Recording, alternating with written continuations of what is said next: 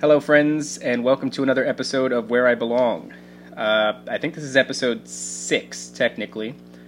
Uh, it's been like three weeks since I did them, or four weeks, so gotta bear with me. I'm a little rusty, but I am here with uh, sweet, sweet cousin Gabe. Say hello, Gabe. Hello, Gabe. And there's a little bit of a delay since I'm using Facebook Messenger, uh, and I've got this elaborate setup in front of me right now of microphone, Bluetooth speakers, laptop, iPhone, you know, Facebook Messenger, and all that other shit. But nonetheless, we're gonna go through this. I want to say happy birthday to cousin Gabe because his birthday was on the 11th, and that was like what, 10 days ago. Happy birthday, cousin Gabe. Yes, thank you. Uh, it was on 12th. Oh. oh, for fuck's sake, he just broke up. Look, say whatever you just said again because uh, Vigors the Bluetooth or not the Bluetooth the uh, the interwebs just crapped out on me. Uh, I said my birthday was actually on the 12th, but thank you. I had a great. Why birthday. the fuck did I think it was 11th? I maybe you like sequential number. Maybe uh, I know John's birthday's on the first. Maybe something happened there. Well, either way, uh, you're in you're in uh, Las Vegas, right? Sunny Las Vegas. Yep. Uh, about 104 degrees outside right now. But it's dry heat, right? So it's not the same thing as over here. Like right now, it's like maybe 80, but it's humid as shit. It's disgusting. No, yeah, it's absolutely dry out here. Um, miserable. Yeah. Sweat really fast. I feel like I could deal with that though, like the the dryness of it, like the stickiness. There's not bugs out there either, right? There's no real like mosquitoes and shit. Um, no, you, you definitely get some flying bugs hovering around your head and whatnot, but not as many as on the East Coast. Um, and I could definitely deal with walking and running a lot longer here than I would in New Jersey. Yeah, it is pretty fucking gross here. What about the mosquitoes? You guys got mosquitoes like that or no? Um, we don't have mosquitoes like New Jersey does. Like, you know how you can walk through a field over there and then there's a little bit of water and then there's a wall of mosquitoes? Yeah. Yeah, it's disgusting. Yeah, no. You'll, find like five or six mosquitoes hovering around here. All right. So, you've been out um, traveling across the country basically since the ripe old age of s- s- maybe 19 or 20. Uh, 19 is when I left New Jersey for good the first time. Yeah. And from New Jersey, you went straight. We used to have an apartment together, Gabe and I. Well, we had two apartments together, although the first one I wouldn't really call an apartment. It was more like a an abandoned Squatting. yeah, something, an abandoned ex heroin addict's house who whose home we uh, commandeered after he went to jail for heroin stuff. I feel like that's a good place to start. That's a great place to start. Okay, so let's start there. Uh, so how did you end up in this heroin addict's house? What? How old were we? Um, I would say about 17, 18. Mm-hmm. That's about right.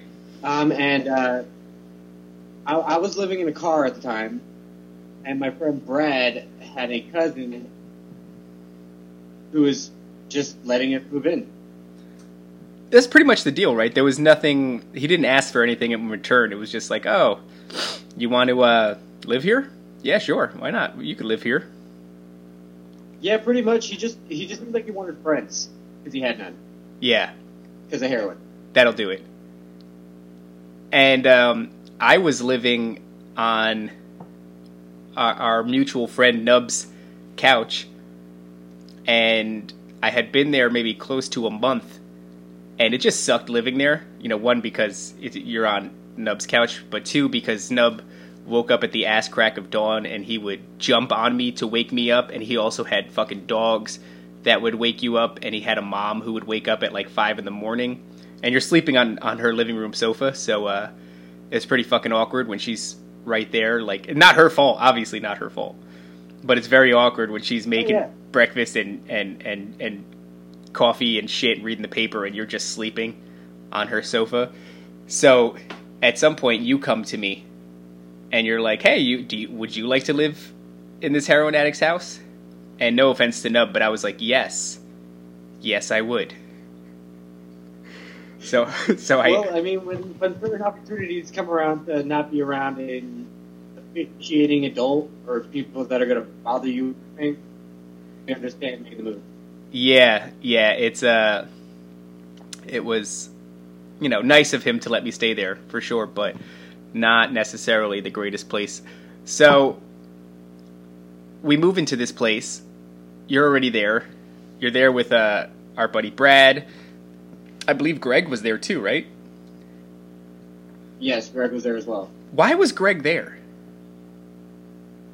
Um, well, you know, sort of hampered and um, his family pretty much did everything he needed for him and whatnot, and I guess he just didn't want to accept that and wanted to be a great kid, and he ended up with us. Yeah, so Greg had like everything going for him, but he was just like um I don't know, it was like somebody who decides to leave their rich life and go live in the wild for a documentary. That was pretty much Yeah, pretty much. I think he just wanted more of the reputation. I could see that, yeah. There's this uh this romanticizing of it's like when people that aren't from the ghetto want to be from the ghetto. It's and that's never what you want in real life. Yeah, but it's this romanticizing of the struggle. You know, the struggle is romantic. And if you haven't gone through the struggle, then you idolize or at least uh, revere people who have been through the struggle. And so you put yourself through stupid shit like Greg, who was like, I will gladly live in this house with this heroin addict and whatever. So, Yeah, which was so ridiculous to me because um, I over his house and I would envy the life he had over. His parents were always talking food. They always had food. Always left whatever we wanted, whatever we wanted. yeah. Listen, listen. I'm going to call you right back. The video is trying to connect and it's it's crapping out, so we're gonna try just doing the uh, the the phone call. All right, just bear with me. I'm gonna call you, or maybe I could just switch over to it. Hold on. Okay.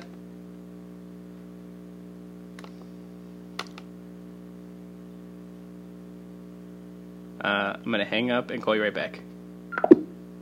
These fucking, it's a bummer because this is about the only way that we could get this phone call going is through Facebook Messenger, and Facebook Messenger is fucking trash. So let's try this again. Hello. Okay, so I'm hoping that it, it is a little bit better, uh, just without the str- the struggle of having to do the video. So anyway, um, yeah, it already sounds better. Say something. something. Yeah, good, perfect. okay, so uh, we move into this place. We're with these people, um, and after a few really dodgy, super strange incidents with this heroin addict, who, by the way, had a a fetish for doors. Oh yeah, there was a million doors in the basement. It's fucking strange. The dude collected doors. I've never seen anything like that in my life. Well, he also used to like sweep the grass and stuff like that at like four o'clock in the morning. Yeah, yeah. I remember walking out there at some point really late, three, four in the morning, and he's sweeping the front lawn like the actual grass. So uh, Yeah. don't do heroin, Yeah, kids. He was absolutely ridiculous. Yeah. Um, but to jump ahead a little bit, one day he just doesn't come home, which is our fucking dream come true, by the way, because he was like a buzz kid. We would smoke a lot of weed, and he would like push himself into the safe, which is you know understandable. You fucking live here, it's your house. Um, Yeah. but you know we were like 18 years old. He was like 30 something, probably older than that. Yeah, he was really desperate for attention, and he was also really cocky and really into himself. Very strange. Yeah, he had long ponytail. He's like a, a white dude with a ponytail, which right there, you know, red flags. Uh, and Except for when I did it for that little while. did you do a ponytail? I did when I had long hair. Why didn't you consult me first? Um, I, I, I consulted the female that was uh, interested in me at the moment, so that was all I was concerned with. All right, well that's a move. So um but yeah, so so he goes to jail. He doesn't come home one night. And we wake up in the morning and it's fantastic. It's amazing.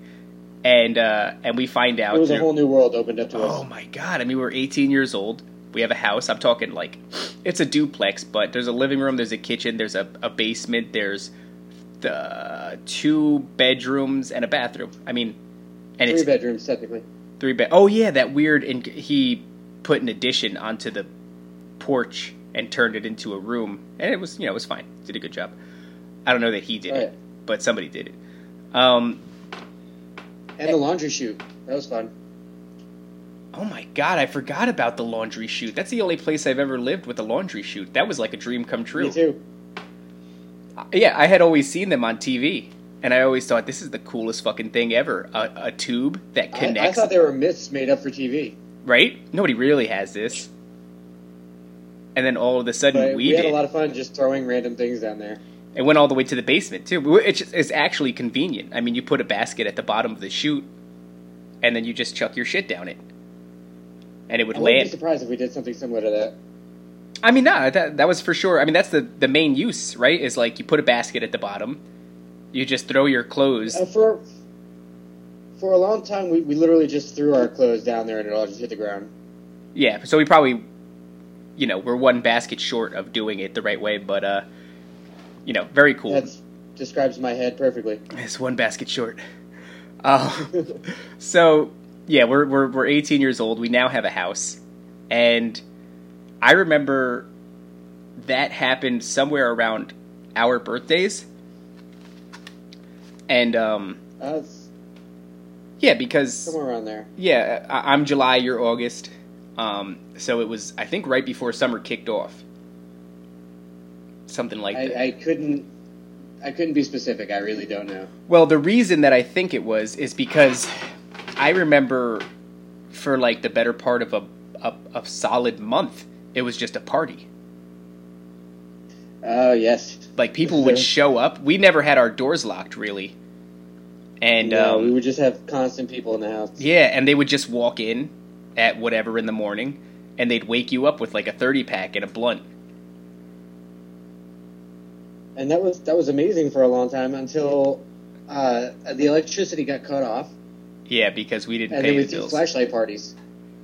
And then winter came, and it got it got dark and sad. and propane heaters. Yeah, which you probably shouldn't. Well, let's let's jump back a little bit. Let's go back to the the the feeling of being, um, you know, 18 years old. It was probably our 18th birthday or something like that. Yeah, I think it was. I think it was because I got kicked out when I was 17, and uh, I had only been kicked out for a little bit, living on Nub's couch. So, you know, that summer would have been my birthday. Would have which would have been 18. So yeah, 18 years old and uh, and you have this place all of a sudden, and people are showing up every day with drugs, and and People from all over, might I add. oh yeah, well you had a knack for bringing in uh, uh, just people from all different towns. I was very, I still am very reserved with who I, uh, I I I bring into my life, but you were always good with just you know. People liked you, and, and they would just come. o- There'd be new faces all the Well, I- fucking time. I also think that's the reason why we're both living such different lives at the moment. Yeah, I, I imagine that makes sense. But we can get to that later. So, uh, yeah, it was just constantly a different person, uh, constantly showing up with different goodies, and and everybody was always bringing food, and I mean, there was a period around our birthdays. You remember the day that that chick accused you of taking? Oh no, you thought that chick took your cigarettes. Yeah, and I just asked her to see the bag. Yeah, and she so somebody we've got all these crazy heads at our house, people we don't even fucking know. Uh, it's just a house party. This is going on for a while, I think. At least the the full blown house party was, I think, a couple of weeks at least. And Somewhere around there. so Gabe's pack of cigarettes goes missing, and one thing leads to another. He thinks that he knows who's taken the pack of cigarettes, and he just asked to see it. It was because you knew how many cigarettes were in the pack too, and, and shit like that. Because it was brand new, yeah. yeah, so you know, and then you get to go and all right, well, I feel like it's this person. I lost a brand new pack of cigarettes. They have a brand new pack of cigarettes. Hmm, you know, but she causes a fucking scene. She was like a little ghetto chick. a little white chick with like a ghetto kind of thing going on. And yeah, uh, just immediately got super defensive. yeah, and blew everything out of hand. it escalated very quickly. Next thing you know, uh, Gabe is walking through the house with machetes, and uh, and I, I don't remember what the fuck happened. I know they left. You know, it was like this chick and like I remember being, I remember being outside and there was gonna be a fight, but it never happened. that's usually how fights go.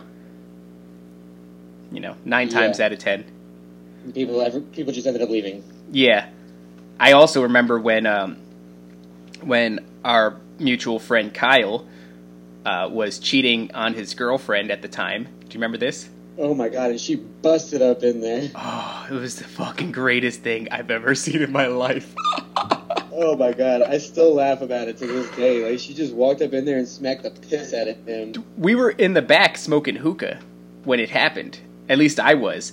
And all of a sudden, I hear her her voice. She's screaming, and I recognize her voice, and I know that he's upstairs with somebody else, or at least was. And I, I was like ducking around corners and peeking out with the biggest smile you've ever seen in your fucking life. I was so excited, and she slapped the shit out of him in our front yard.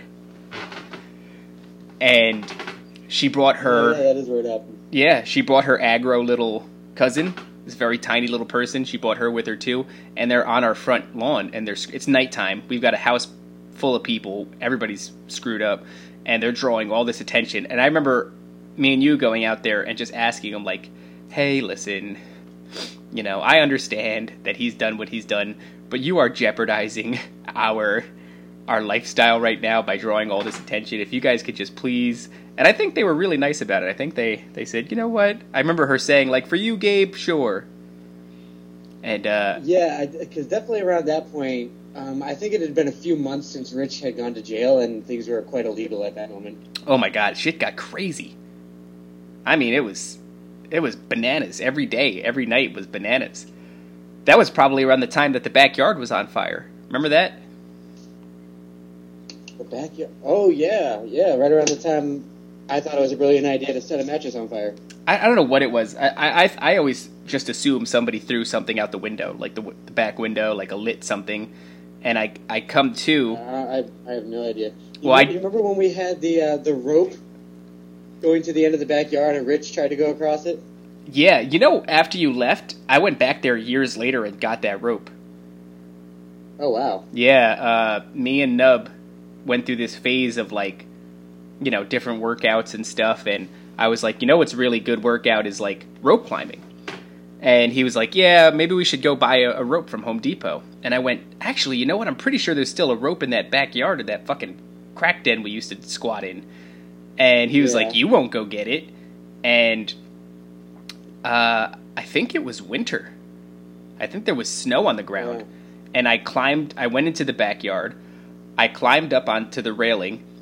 I jumped up onto the roof, which was terrifying because I didn't have the same strength that I had at 18 years old.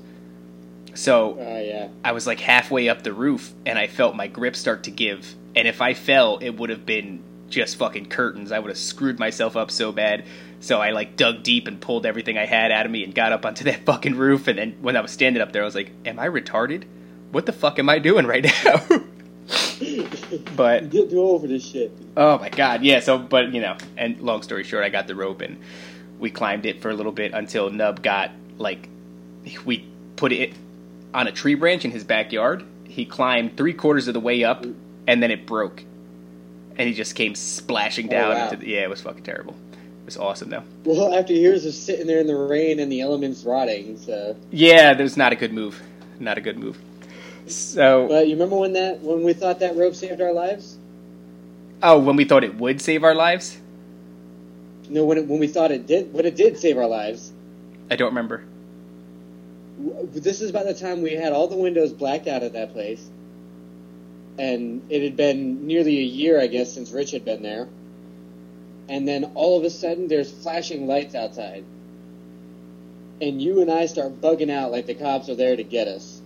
Uh, yeah, I think I remember this, but they weren't. And then we, yeah, we went upstairs and we stayed up there for a while, and then we were like, "Fuck this." and we climbed that rope all the way to the end of the yard, hopped over the fence, and ran a few blocks to Nubby's house. Yeah, I do remember that. Yeah, well, we were in and a then constant. We had him do a drive by, and he was like, "Oh, they were there for your neighbors." Yeah, yeah, yeah. We were in a constant fear. Fear was constantly gripping us in that place because you're illegally squatting there, and you're constantly doing the drugs, and it's just there's nothing. Every day you're like, "This is my last." Like something is gonna Yeah. come and ruin this paradise that we've created here, that we've somehow fallen into. yeah, Uh, everything was going way too good for way too long. Ah, man, but that feeling, I, I recommend, not the best advice giver. Let me uh, preface it with this. Not the best advice giver, but I would recommend to any 17, 18 year old go lay down on rock bottom for a while. See what that's like. Because it does a couple of things to you. One, it eliminates a lot of fear. You know, because you kind of go, what's rock bottom going to feel like? Like if I ever crash and hit rock bottom, like oh my god, it's a, it's a it's a mystery. You've never been there before. You've been swaddled by your parents your entire life, and you have no idea what it is to have to fend for yourself. So uh, it kind of eliminates that fear. Like I'm not really afraid of much of anything now because I know like eh, things may be bad, maybe money's tight, maybe this job sucks or whatever, but I know what worse looks like, and this this ain't And while it. the fear of things like that are not there anymore, it definitely puts you in a place to work harder and not be in that same position again. Yeah, it's another thing too. Once you've tasted it, right? But uh, Uh, that, That- wasn't a good life for anybody. yeah, but it, it was. I mean, it wasn't without its ups. I mean, No, definitely. We had a, a, a lot of amazing times and things like that. We were just way too stressed out for 18 year olds. Yeah, that's for sure. It puts an irrational amount of stress on you. It makes you paranoid. Not to mention, I was a balls deep conspiracy theorist, uh, and so I thought if the cops weren't going to come get me any day now, martial law was, or the fucking uh, Anunnaki or 2012 or some terrible fucking thing that I was constantly prepping for, buying buying shitty knives from flea markets because that was going to save me. But, but then again, pros and cons, because that was also the reason we were down in the basement every day training with knives and swords, and we got really good on the speed bags. And you remember how calloused our knuckles got on that burlap sack of an army um, punching bag we had? Yeah. We just got bloody knuckles all day, every day. Yeah, because we didn't have boxing gloves. Well, we had one pair, which uh, I actually gave to Nub recently, because Nub was supposed to start his journey into boxing. Uh, we I took him to the gym and everything. We did a day of jujitsu, and then he was like, "Yeah, dude, I think this is a good move for me." And I gave him my gloves, and then he never fucking he never went. I even bought him brand new gloves for Christmas, and he never went. So I'm about to ask for my old gloves back at the very least. Um, but yeah, I mean, I wouldn't necessarily call it training though. We did a lot of swinging knives around, uh, but nobody ever showed us the right way to swing knives around. So we probably just practiced the the wrong way to do that for a long time. But it was fun. It certainly was And fun. how many punching bags fell victim to our knives and stuff? Oh my god, yeah. Because at some point you're just like, I gotta stab this thing. I gotta, I have to stab this bag. I gotta know what it's like, man. So yeah, we definitely Yeah, fucked no, up a there, lot of bags. at one point we hanging it up and like tackling it to the ground with while stabbing it. Yeah, yeah, definitely. Um, I remember. Oh my god. Okay, so, a, a, like a, you know, as life goes, all things, good or bad, must come to an end. So, uh, one day we're met with the catalyst of change, which is the arrival of Rich's brother. The Mother. uh, and mother. Yeah, the heroin addict's brother. uh, you know, like I said, heroin addict goes to jail. We get a long time of freedom. Uh, we have an amazing summer, and then winter starts to come knocking on the door, and it just fucking ruins our lives because every day it's as cold outside, or cold inside rather, as it is outside. Uh, Yeah. the electricity Yeah, doesn't work. The plumbing doesn't work. Um, and now we are just in an abandoned house that's been destroyed from our party antics. Um, and and I, I think we also destroyed the toilet. There was a mountain of shit in the toilet. Yes, there there was it, was it was a Mount Everest of poo that piled up in that toilet because we had no plumbing. Yeah, we didn't have plumbing, so the name of the game was keep shitting in the toilet until the poo piles up so high that you can't sit on the seat anymore. so, Yeah. so at that, That point, ridiculous. you start going to like, you know, the deli down the street to take dumps, and you know, it was just uh, this, uh, this point. It all came to a, you know, a point with the plumbing and the and the and the winter and the power outage and the shit in the toilet and the dishes in the sink. Remember that? Oh yeah, The dishes in the sink were mold for days. wow. I mean, also The you've got webs and spiders in the in the cup of noodle. oh, we were eating spiders for a long time. Yeah, that was an accident. I don't want to make it sound like we were survivalists. We were just eating these cup of cup of cups of noodles to yeah, we're, we're shooting an episode of fucking Survivor Man. No, it was we had somebody had bought us a large like you know month's supply of uh, cup of noodles, ramen noodles, and what I had assumed for the longest time was like the adhesive that keeps the little paper top on the cup. Well, I thought that adhesive was ending up in the soup somehow, you know, through whatever process we were using to to heat it up. I don't even. I think this is when the power still worked at this time, so we were microwaving them, and uh, and you know you would get like this weird stringy substance, and you'd go fucking whatever. It's it's just the glue, and every once in a while you'd come across something that you would think is like a big black peppercorn. And but you were just so hungry, you weren't really paying attention. And one day we were paying attention. Yeah, we, we didn't really question what it was. We had to eat it. Yeah, and what I, I don't even.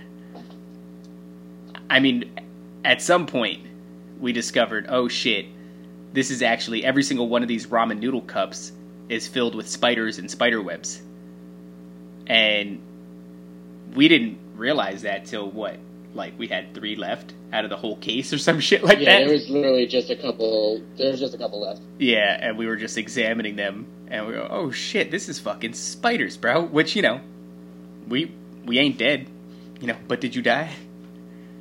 Yeah, no, we, we definitely didn't die. No. but eating spiders isn't all that bad for you. Yeah, I mean, uh, I I hear compelling arguments that before we were ever uh, even apes that ate vegetation, we were insectivores. We just ate insects, you know. So that's cool. It's, it's in our DNA, boy. Yeah, a little bit of a little bit of spider never. Hurt nobody. Um, no, no, that hurt people. That hurt. Yeah, but yeah, spiders definitely they hurt people. Well, you you, you know, if you eat them, you win. In like evolutionary. Depending on the spider. yeah, you killed the spider. You you you overcame adversity. I don't know. I'm just looking for the silver lining in eating spiders. Maybe it's not there. It. I mean, for some people, I mean, I hear you can fry them up real good, and the exoskeleton gets real crunchy. I've actually seen people eat tarantulas, uh, like it's a thing to do in other countries. So there's the silver lining. Oh yeah, people eat scorpions and things like that too. Yeah. So what what I'm trying to say is we're cultured, and Yeah, exactly.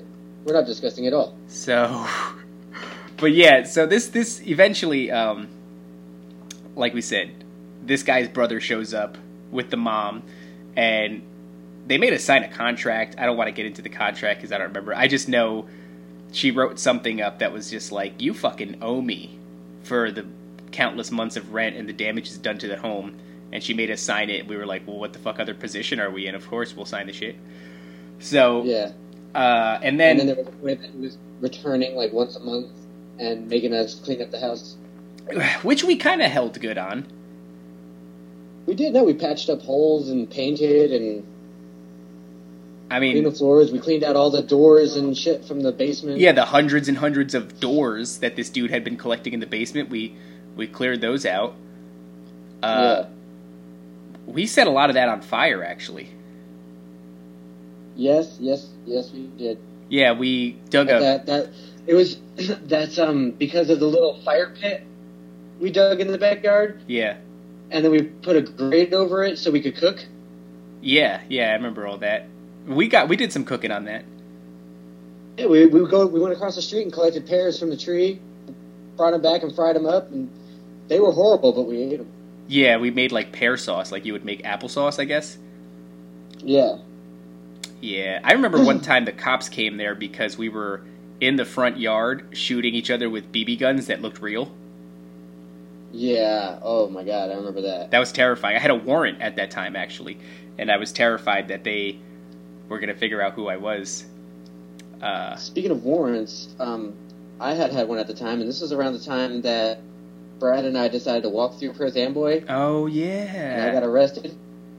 yeah. How long were you gone? And then uh, I was gone for a few hours because we were all sure I was going to jail. Yeah. And then um, Perth Amboy released me from the police station. I had to walk all the way back. Why the fuck did they release you? And then I couldn't get into the house because everybody was asleep because they didn't want to take me to Metuchen. That's awesome. So, yeah, I got off on that. Fucking lazy police work. That's funny, yeah, because they have to take you to whatever area the, the warrant is from. Yeah, and they didn't want to. Yeah, yeah, that's uh that's pretty funny. Um Yeah, so uh that what was it? The the guns and I remember they actually they showed up to the house and they were like, "We hear you're outside with guns." And I was like, "They're just BB guns?" And they were like, "Yeah, we figured that though. Uh can we see them?" And I was like, "Sure." And I ran back and I grabbed the shittiest BB gun that we had. That was like the most frail, so if you tried to cock the barrel back, it would fall apart almost every time. So I brought it over to them, but it looked really shit. Uh, and I was like, "Yeah, see, look." And they looked at it and they were like, "Oh my god!" And then I just cocked it back and broke the thing into a million pieces. And I was like, "See, they're just pieces of shit." And she was just like, "For sure, don't do that anymore. Uh, these look really real, and you know, it's not good to because we lived on a main road, like." I'm- right off the parkway. Yeah, right off the parkway. Like, so if you were coming into Fords, the only way you were coming into Fords was like one of three or four roads. This was it. This was the big one, and we're just there running back and forth. We went through a terrible phase where we would just shoot each other in the fucking face with BB guns. And blow darts. Dude, that was a terrible idea. Like the fact that none of us ever got really fucked up Seriously injured? Yeah. I remember you shot me in one eyebrow, and then later on in the day, you shot me in the other eyebrow. and both my eyebrows were swolled up. I think that that happened inside the house. Yeah, that did happen inside the house.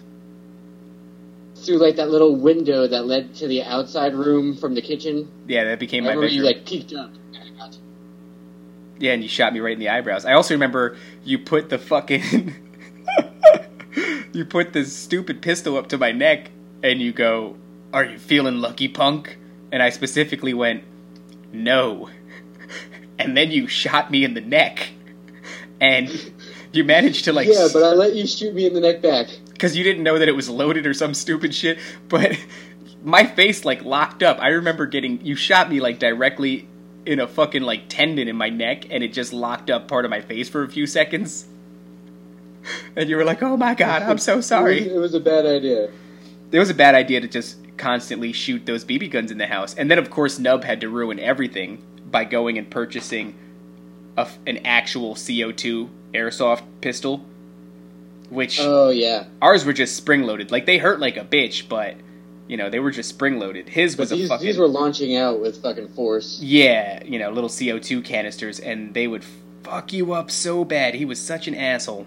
He still has that gun. Every once in a while, he pulls it out, and I'm like, I'm an adult. I will kill you. This is I'm an adult. unacceptable, unacceptable levels of fuckery that you're trying to achieve right now. But they were Yeah, fun, no, man. Fuck, fuck, fuck all those games these days. We're too old for that shit. I was watching the videos. We have these videos uh, from the store that we would buy BB guns from, and what they would do is they would allow you to get shot with a you know a certain amount of times with a certain amount of BB guns. I mean BBs, you know, and if you could take it on video and they would put it on YouTube, they would give you a gun. At least that was the myth. Only one man ever received a gun. It was Nub because he got the CO2 pistol from getting shot in the back with what they called. Uh... Oh no, it was it was the video was called Nubby 2K, and they shot him with 2,000 BBs. You remember that? Um, no, I wasn't there. Around that time, I was in jail. Well, we took you there when you got out, and you did Skeletor versus. Yes, I remember that. So you tried to deflect BBs from a machine gun BB gun with uh, nunchucks. I no, I. It, it wasn't just a machine gun. It was um. I had the foam nunchucks of death. Yeah, that's exactly it. Yeah. That I tried to swing in front of me to deflect them, but yeah. um, you you had you were double balling guns. Um, John had one. Amanda had one. Nubby had a DPMS all metal, the automatic. Oh, so we and were then, all. Um, and then the old guy, what I can't remember his Mike. Mike, yeah, Mike. He had two Tokyo Maruis.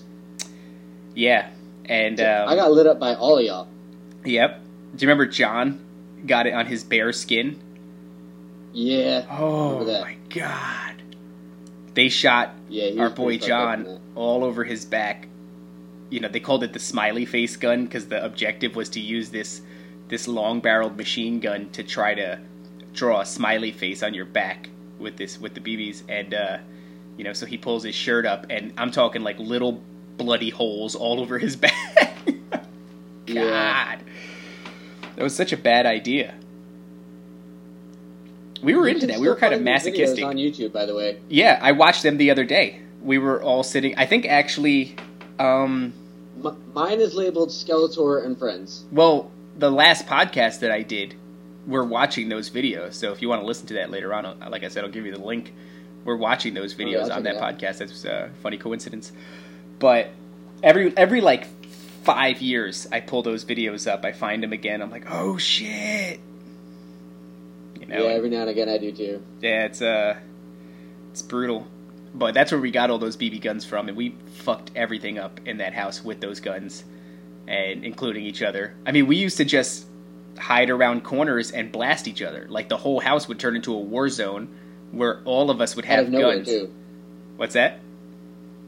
I said out of nowhere too. Like no one had warning. Well, yeah. The thing is, if you shot one time, it hurt so bad you immediately sought revenge, and then everybody would see that guns are out. Hello? Yeah, yeah. Sorry, this fucking stupid thing timed out. Um, but yeah, everybody would see that the guns were out, and as soon as that happened, it would be like, you know, grab your gun and defend yourself because at any moment you can get shot, and that just led to fucking nonsense, just nonsense, constant nonsense. Yeah, and the crossbow. I still have that crossbow. You that what was it, like a forty pound or something like that? There's an eighty pound pull string on that crossbow for some reason. That's what it said. Oh, wow. I know the drawstring that I buy for it says eighty pounds. So nice. that's that. So anyway, back on track. Uh, you know, they come in, they make us start to uh, redo, fix the house and shit. He's a pillhead who uh, does a lot of. I don't even know what he was doing. Do you know what he was doing? It was like Xanax and shit like that. Yeah, that's when Xanax was like real big. You know, he probably had like a back issue. He got prescribed Xanax and and he went to town with it. He would get super fucked up. He would pass out and then he would grind his teeth in his sleep. Remember that? Oh yeah, real bad. Yeah. And uh, he sucked too. Not as bad as Rich, but he sucked. He was weird. He didn't have a ponytail and shit like that, but you know, he was just. Yeah, he had the short hair, but he was definitely the outcast. Oh, for sure, every single Type. time, man. It's just a weird dude who was kind of had like a power. Uh, there was a power dynamic where he felt like he had power over us, which, in a in a way, he he deserved to have power over us because But we he did. really He didn't have shit over us. We didn't give a fuck. I punched him in the mouth one time accidentally, but it was satisfying as shit.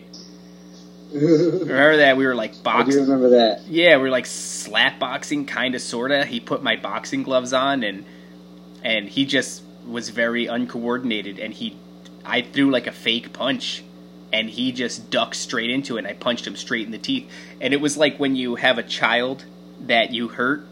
And the kid's crying, and you're trying to show him, like, look, I, I got hurt too, so that he laughs or something.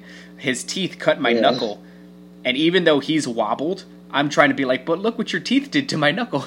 And he's like, oh yeah, oh well, what are you gonna do? And I'm like, okay, good, thank God, thank God. Because you basically, at that point, we just punched the landlord in the mouth, you know, and that's not good. Yeah, we we did everything we could to just keep on his good side so we didn't get kicked out. which you know just meant for a lot of weird times and you kind of got the feeling that the era was at an end Coming to a close. yeah yeah so uh, i remember i had a uh, a small savings that an uncle had put away for me and i was like i'm gonna see if i have access to that savings and we're gonna get the hell out of here we're gonna get an apartment a, a real one And I remember right, right when we were talking about this, that was the day that Nubby came and picked me up, and I went to jail. That was that day. Oh my god, yeah. Uh yeah, young nub was having uh girlfriend issues and it was all stupid shit, but the cops didn't like the looks of people outside on the street at night like arguing or whatever, and Gabe was just there for moral support. And then next thing you know, But Gabe had warrants. Gabe had warrants and just trying to be a good friend, just trying to be there for his friend, gets swept off into the night, and you were gone for a good week.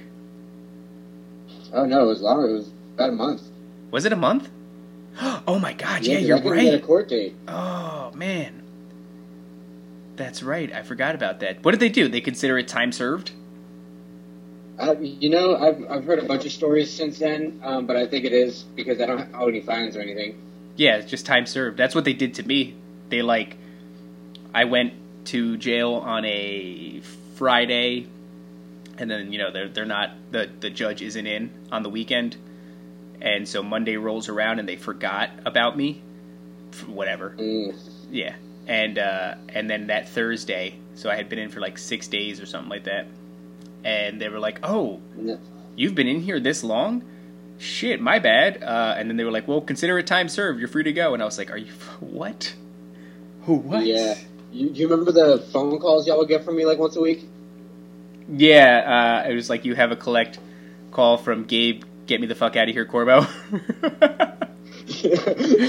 Those are fucking great. And we're always so There's sad. no way I could communicate. And then we took you out for a triple whopper. Yes, I remember because I was talking to my cellmate. He was like, "What do you want?" And I was like, "I want a triple whopper so bad." Yeah. And when y'all asked me what I wanted when I got out, that was it. yeah, triple whopper. And you had a blunt waiting too. Yeah, boy. Straight out of jail, straight into an illegal situation. I'm pretty sure like we lit the blunt as soon as we left prison property. and, I'm very jail sure. property. Which is hilarious because I would never dream of. I can't even dream of of uh, uh, having weed and, and and smoking weed in a car is terrifying to me. The idea that we ever did that is just like holy shit, dude! Like you're you're a sitting duck. You're just completely fucked. Like if you get pulled over for a fucking tail light, you know, you're screwed. So I, I just I the idea that we used to do that just blows my mind. But Well, uh the past few states I've lived in have all been legal, so I haven't really been too concerned. yeah, that's a beautiful thing. I think they're working on it. It should be happening here within the next few months. Well, it's been decriminalized in New Jersey. Yeah, but their recreational is about to happen like you know, so we should get a. Yeah, that's right, it was decriminalized, but we should get shops and shit open soon. Because we got a and that will be the golden age. Yeah, we got a list recently of the um, the not the judiciary. I forget what you call them. The municipalities that are not going to participate in the sales of recreational marijuana, and luckily it was like no place that we've ever lived or even interested in being. But the the catch is if you if you uh, don't participate, like if you don't let shops open and shit, you cannot reap any of the benefits from the tax that they're going to take from weed. So any of the money, the tax money that you would have gotten, you're not going to get just because you think that weed stores are bad, but like alcohol stores are fine. Like I've known any pothead that I've ever known. That, that's actually how it works in, in most of the stores and in, in the other states and whatnot. If they don't allow the sales of marijuana, they don't. They're not allowed to reap the benefits of the taxes and things. Yeah, which to me is retarded because I'm like, think about the worst pothead you've ever known. Now think about the worst alcoholic you've ever known. I mean, those two people are vastly different. You know what I yeah, mean? Yeah, one of those people you're probably never going to see. Yeah, they're just gonna stay inside. And the other one you're going to see all the time on the street. Yeah, just stumbling, pissing themselves, fighting people, all kinds of shit. You know what I mean? It's just the the person who smokes the most Don't talk weed. about me like that. but the the person that smokes the most weed is the person that like is taking a nap. You know what I mean? Like I Taking a nap, taking a nap, getting the munchies, watching old cartoons. yeah, I've been in situations where if I get too high, I'm like I need a coffee and a shower. I I, when I'm too drunk, I'm like I need Yeah. the planet to stop spinning so quickly uh, because I cannot seem to stabilize It- myself on it. Yeah, getting drunk is only fun up until you're drunk. Yeah, up until you're too drunk, and then you're like, oh shit, what have I done? But so Yeah, then you hate your life. You want the world to stop spinning. Oh god. You ever been drunk and you get the spins, but like you're feeling strong. So you're like, fuck it. Let's see where these spins take me. And you just close your eyes and go on a roller coaster ride and you're like, I can handle it. Yeah, pretty much. But I normally do it while, while walking, and I'm just like, I'm, I'm okay. I'm okay. Fine. I'm This is okay. fine. We can go. I'm okay. So, but back to um, you know that whole spiel. We we get the money, we leave, we get this new apartment, and and from that apartment is when when we lost it because we were kids and we sucked and we had mall jobs and we couldn't pay the the rent or the utilities, and so and they let us stay there for like seven fucking months. Uh, which, by the way, Yeah. is finally, just finally off of my credit report. Oh, hallelujah. It just happened. Like, I don't know, because we left there when we were like 21. Uh, 20. Well, I know it stays on your shit. Well, I left when I was 19. Oh, well, it stays on your shit for seven years, and I know it just came off like pretty recently. So, Mm. thank God for that. But you left there uh, while we were losing the apartment. That was it. You know, it was like, where are we all going? And you were like, I'm gonna fucking, I'm gonna go to, uh, was it North Carolina? I just probably lost you for a second because of this stupid thing. But you went to what? North Carolina? It was South Carolina. South Carolina was first. Okay. So Yeah. when you go to South Carolina, uh, something very interesting happens to you that is kind of a cliche, uh, but it, it, it was a reality for you, where you virtually became a, a carny. Yes. Yes, I did. So, After a while of working at a restaurant as a cook, um, that ended up not going over so well. I had no job. I I was passing a carnival one day, and I was like, "How do you end up working at a carnival?" So I asked somebody, and they were like, "Ask that guy over there." So I asked that guy, and he was like, "Show up here Thursday with your shit packed and ready to go." that's So that's what I did. So okay, so uh, go into because I think this is probably interesting to everybody. Uh, what is the common day of a carny look like? Um, for a traveling carnival, you pretty much wake up in the morning, um, probably around like 9, 10 o'clock in the morning with your supervisor banging on your door.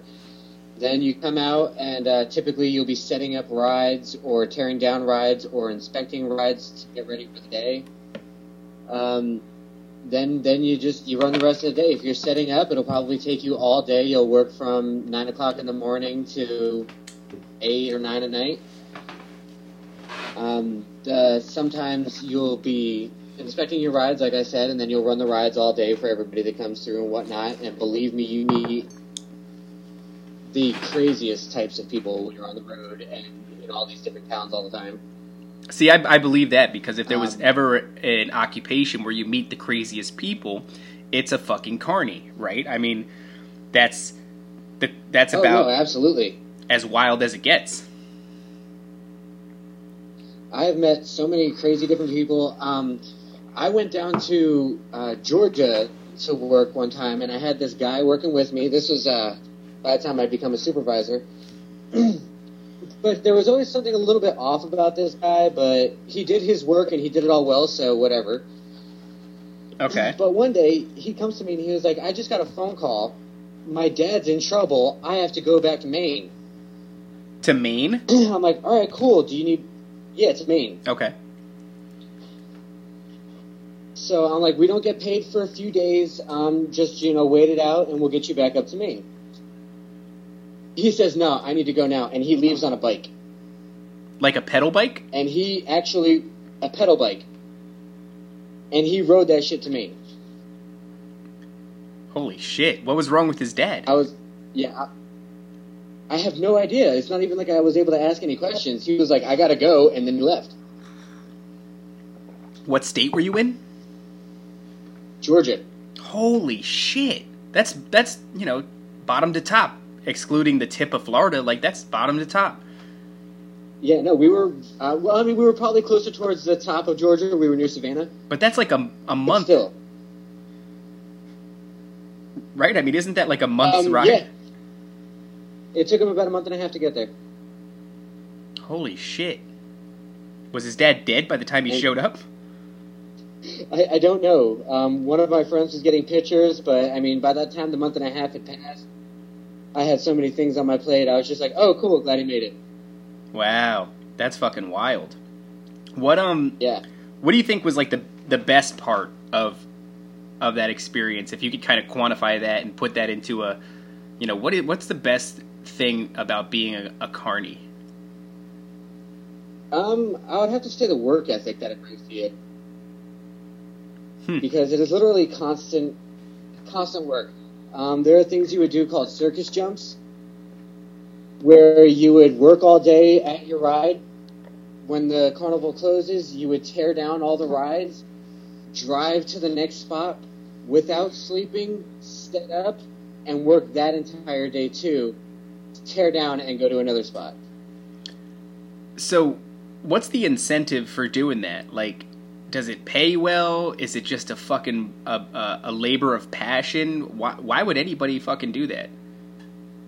because it's a job you don't need any qualifications for at all. Um, I mean, we would literally pick up people that were hitchhiking on the side of the road. Wow, how wow, that's fucking how okay, so how chill is it? Like how laid back is it? Meaning like yeah, you're hustling the whole time, but like you know, obviously there's no corporate environment. So, Yeah, I mean, it's it's pretty laid back as long as you're doing your work. But once nighttime hits, um, everybody's just sort of going crazy and whatnot. I remember I I had to fire three guys for um, there was a dispute over a hooker in their room. They wouldn't let the hooker out. It was absolutely ridiculous. they wouldn't let the hooker out. Why? Yeah, no, they were like keeping her in there because apparently she didn't do everything they wanted. Huh. Well, I mean, can she cut a discount, or is this a hostage situation? No, uh, no, actually, I ended up going up in the room and pulling her out by her wrist, and um, damn near getting punched in the face by all three of them. But once I got her out, I told her to run off. I called the police and I had them arrested. Wow, that's a hell of a night. It was absolutely ridiculous, and I hadn't even smoked yet. And you were down three people after that.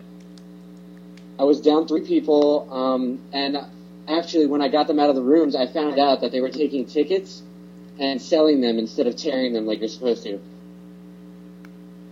Huh. So I literally found like thousands of un- untorn tickets in the room.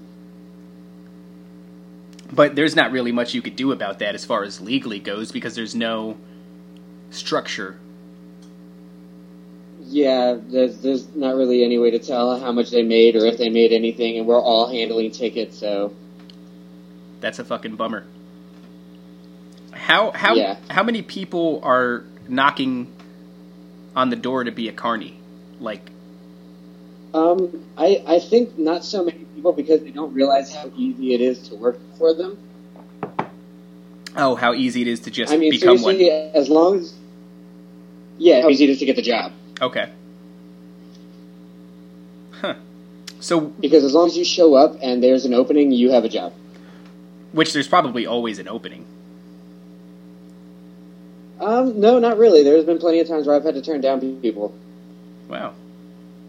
because not only do you have to have you know somewhere for them to work, you also have to have somewhere for them to sleep. Oh yeah, because you're providing room and board as well as an occupation. Yes, and depending on which crew I put you on, the room and board was not very good. Huh. That's interesting. Why? Why? Why? Why would Like, it vary? literally, because uh, one we had we called the Hampton. That's where I stayed. um, it's it's a it's a big long trailer that's got uh, about six doors on either side, and the rooms are literally smaller than jail cells. on one side, they're all bottom bunks, and on the other side, they're all top bunks. So literally, someone is sleeping in another room, but right above you or right below. you. Oh, that's a. Okay. Well, that's kind of what you see on TV. Yeah. Well, I mean, it gets worse than that. Like I said, this was the Hampton. Okay, that was the nice one. Um, yeah, that was a nice one. I stayed in the fifth wheel room, so I actually had like stairs that led up, and I had two bedrooms, or, or two beds, I mean. Okay. But that's because I was a supervisor, so. Yeah, that's interesting Um, because a lot of other. you occup- lived in what we called the ghetto. okay. I'm sorry, what? No, go on, go on. If you lived in what we called the ghetto, um, it was literally just like if you if you see those tractor trailers going down the highway, Yeah, like it's a, literally wooden bunks. ooh. on either side of the trailer, and it's not closed off at all. There's no privacy whatsoever. I I I expect that It sucks. the people that you meet, as far as uh, the workers that you come into contact with, are on polar opposites of the spectrum. Meaning, there's nobody that's just walking down the middle of life, very normal, very average, and is doing this. Mostly, what you're seeing is either extreme extroverts who are fun people and, and a little crazy and they got some flavor to them, they're a little wild, or fucking nuclear disasters. Um, that's you pretty much nailed the nailed hammered the nail on the head there. Um, try, have fun trying to figure out which one I was. Well, I mean, I, I I've, I've always I've always known you to just be an extrovert, you know, who's very pleasant. You've always been kind to people. You've always been nice. You're always down to joke and laugh and have a good time and shit. And you're never mean to people. I've never known you to be mean to people. So I'm talking about, you know, there's there's your type of character, and then there's just shitty, fucked up, dark, twisted, you know, just disasters of a person. Yeah, that's um. That's that's pretty much how it goes. There are absolutely crazy people out there. I've dealt with too many crazy people to even remember half of them. But then you get some people that are like normal half the time, and then batshit crazy other times. I mean, like the guy that did the Jersey Boy tattoo on my neck. Yeah, I I got that when I was in the carnival, yeah. and we did that in the bunkhouse by this guy I called Red. Okay. Um, he was really cool and whatnot, but one day he went absolutely insane and beat the fuck out of one of the members on my crew and went to jail. He beat the fuck out of one of the crew members Yeah. over what? A piece of bread that he took from his room. Wow. Well, that guy certainly likes his bread. Don't touch that guy's bread. How about that? Well, I mean, at the same time, uh, you get paid that? In about two hundred dollars a week to do this, Okay. and um, you also have to try to figure out how to stretch that. You don't have a refrigerator or anything like that, so a lot of people were just spending their money on drugs and didn't have food. Drugs and tattoos. I said a lot of people were spending their money on drugs and did not have food.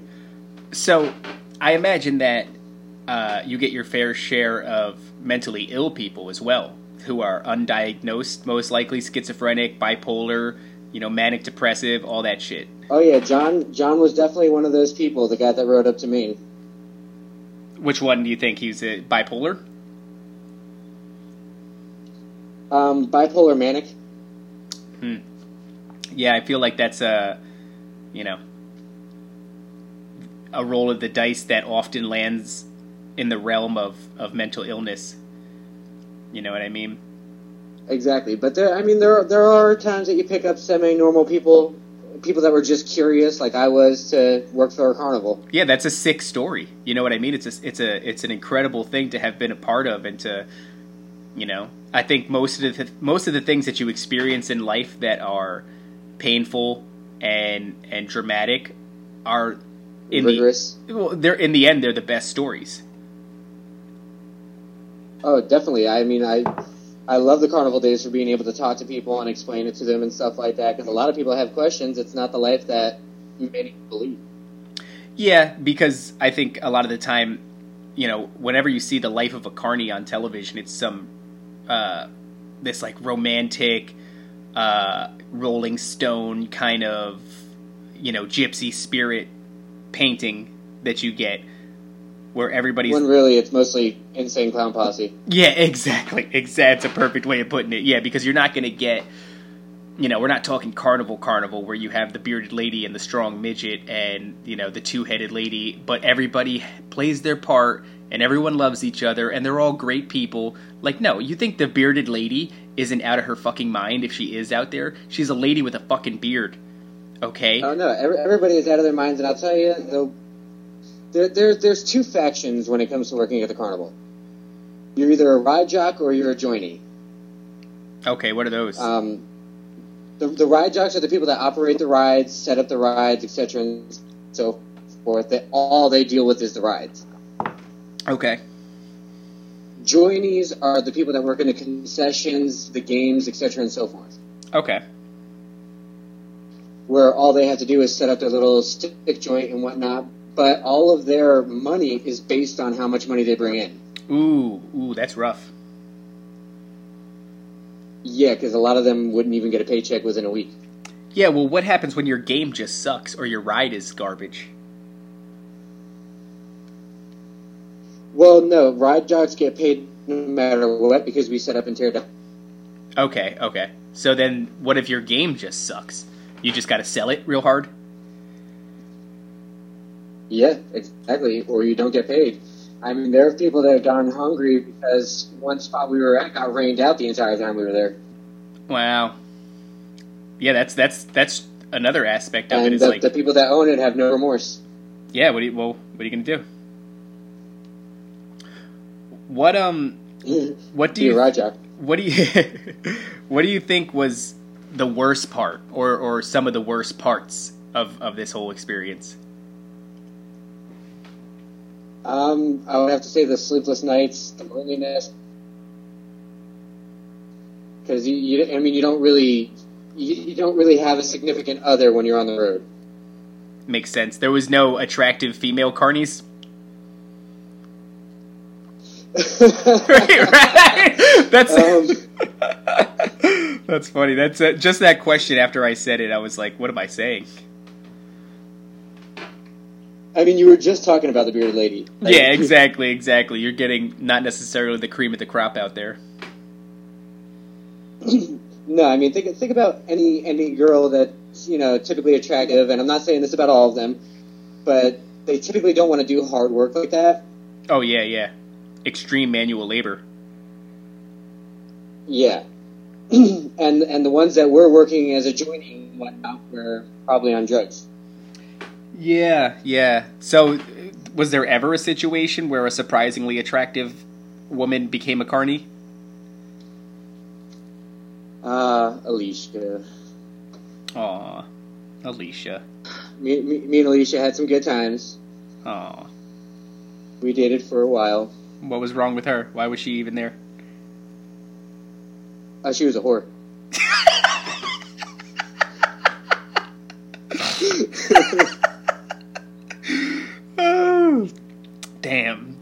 Can't win them all, huh? No, no, you can't. I mean, at first was semi-normal. We spent a lot of time together. Um, we enjoyed each other's company.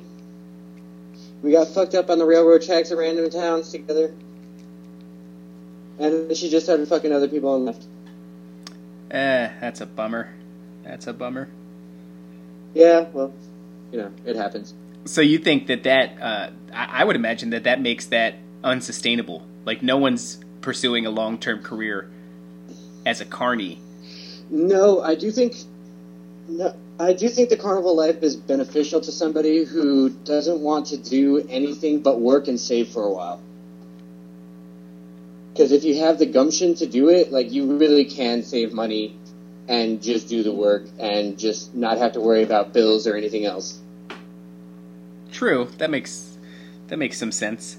And also, it's uh, an effective. Well, you don't really, you really can't see the places that you're landing, right? I was going to say it's an effective way to see different states, but not if you're tearing down. Um. Well, no, it is. Uh, you do get time off and whatnot. There are certain days where the carnival don't run. Sometimes you get done setting up early. You know what I mean? You just throw on the lights for a night and you go out and explore. Okay. Um, one one town that I was really really happy to end up in is Benson, North Carolina. They have this thing they do over there called Mule Days, Mule days. where you're not allowed to drive. Yeah, you're not allowed to drive any vehicles in there unless they're like a little golf cart or something like that, because everybody's riding horses and mules all through this place. Wow. That's really In interesting. drive-throughs, horses and shit like that. That's very interesting. Whoa, through the drive-throughs, like at McDonald's, there's a fucking And- horse. Yeah, there's horses all. I mean, a line of horses and mules and jackasses and shit. Oh, that's amazing. What's and um, like like I said, they shut down the town from motor vehicles, okay? and pretty much the whole town becomes a party. Wow, that's pretty interesting. Yeah, so we would run the carnival. We would be there for we would be there for two weeks, and um, we would have three days off while we were there. Okay. And plus, we would close down at like nine, ten o'clock, Okay. and there were people still at these parties, outdoor dance floors and shit like that, getting shit faced. Wow. That's on, that's that's that's Yeah. only white people. Um, you would think so, but I mean, a lot of Mexicans. Oh yeah, Mexicans like to get down. That's funny. Oh, yeah, Benson, do. North Carolina, huh? I mean, you you seriously could not walk. You couldn't walk for a block without hearing "Arriba." That's funny. That's funny. So you said that um that some of the worst parts were just the the loneliness. Absolutely, yeah. I mean, because while the, while there is the little flings that come and go and things like that, there's there's there's no sense of anybody really caring about you. Wow, that's a bummer. It was, but you know, we, uh, did it, got through it, done with it. And you're you're traveling with just I mean just dudes, and I don't give a Um, a majority, but no, there are females. Sometimes they're just not savory. Yeah. So I would imagine there's probably a lot of, um, you know, clashing of personalities, a lot of uh, arguments and, and, and shit like that because you you know, like I said, you're dealing. What I would imagine is with people that more often than not are the folks that didn't get along with anybody, and you know, that's why they end up working for you. So I mean, Yeah, or they um they didn't have any experience to get any of their jobs, or they had criminal records that didn't allow them to get jobs and things like that. I, I feel like it was probably full of confrontation, more so than the average person's. Li- I mean, you know, put it to you this way: I, I haven't had a physical confrontation with anybody, you know, in a very long time. I, you know, I'm sure if I thought about it, I could figure out something, but off the top of my head, it escapes me. I don't know. I I, I imagine. Um, well, I mean, I, I wish we were all more like that, well, I, you know, I, I just think. but yeah, there's, there's there would be a lot of confrontation there. Yeah. Uh, probably get a lot of people too that are uh, running from the law. No. Um, no, I don't think I've ever had anybody that was running from the law. Luckily, Like this is the fucking wild, wild west. You got a lot of folks that are running from the law over there, huh? yeah, no, I mean it wasn't like that. I mean, like it was more like we don't take kindly to those that don't take kindly around here. Yeah, yeah. So that did the whole not the whole East Coast, or did it do the whole East Coast? Um, from Pennsylvania down to Florida and a couple of the Emirate states. Okay. So, how do you end up leaving there? Um, in the off season, uh, all the carnival rides and whatnot go back to one spot, and that was in North Carolina, and that's how that's that's where I got the job to work security, and I got stabbed. What were you working security for? It was a Christmas party for an owner of one of the carnivals. Oh, okay. So you were still kind of a little bit like one foot in as far as the people go. Uh, yeah, as far as the way I worked, a lot of the carnivals end up working together on like these huge fairs and stuff like that, county fairs and things like that. Okay. So my type of work and the way I handled violence on the midway sort of got around to all the other owners, and I sort of got a name between Great American Midways, inner shows, brown shows, etc. What's that? The names of the the the companies that are doing the carnivals?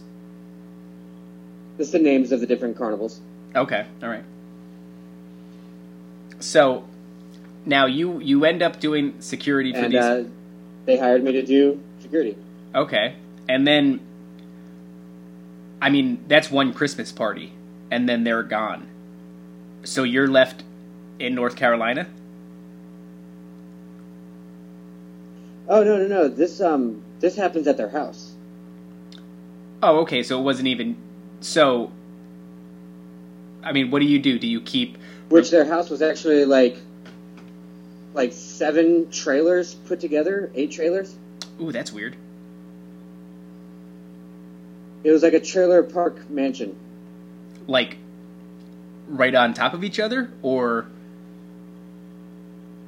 on top of each other, side by side, some sticking out weird places. that's bizarre as fuck. Was it cool inside? Oh yeah, it was cool as fuck. It was, I mean, it was elegant as fuck too. Really?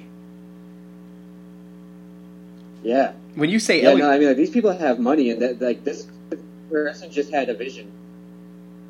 of just making this carnival and then making this crazy ass trailer home. Yeah, yeah. A lot of these show owners have a lot of money. So, where do you go after North Carolina? What's the next state? Um, well, I got stabbed, and then um, I worked, ended up working my way pretty much across to Washington. And that was the next place that you settled for a while? Yeah, I, stayed in Washington um, for two years. What in the fuck brought you to Washington? Well, I was. I mean, I went to Idaho and I went to Iowa and I went to Kansas. I went back and forth for a while, just working random jobs from whoever I'd met through contacts through the carnival. And those places, I imagine, suck dick. They were honestly just like little shitty restaurants and shit like that. I just mean the states in general. Oh yeah, no, those those places really sucked a lot of dick. Yeah. Um, honestly, I wouldn't stay in most of them for more than like two weeks. Okay. I would just save up enough money to go somewhere else. All right. And so eventually, And, um, you wind up in Washington. Yep, Vancouver, Washington. And what's what's there? What has made you go there?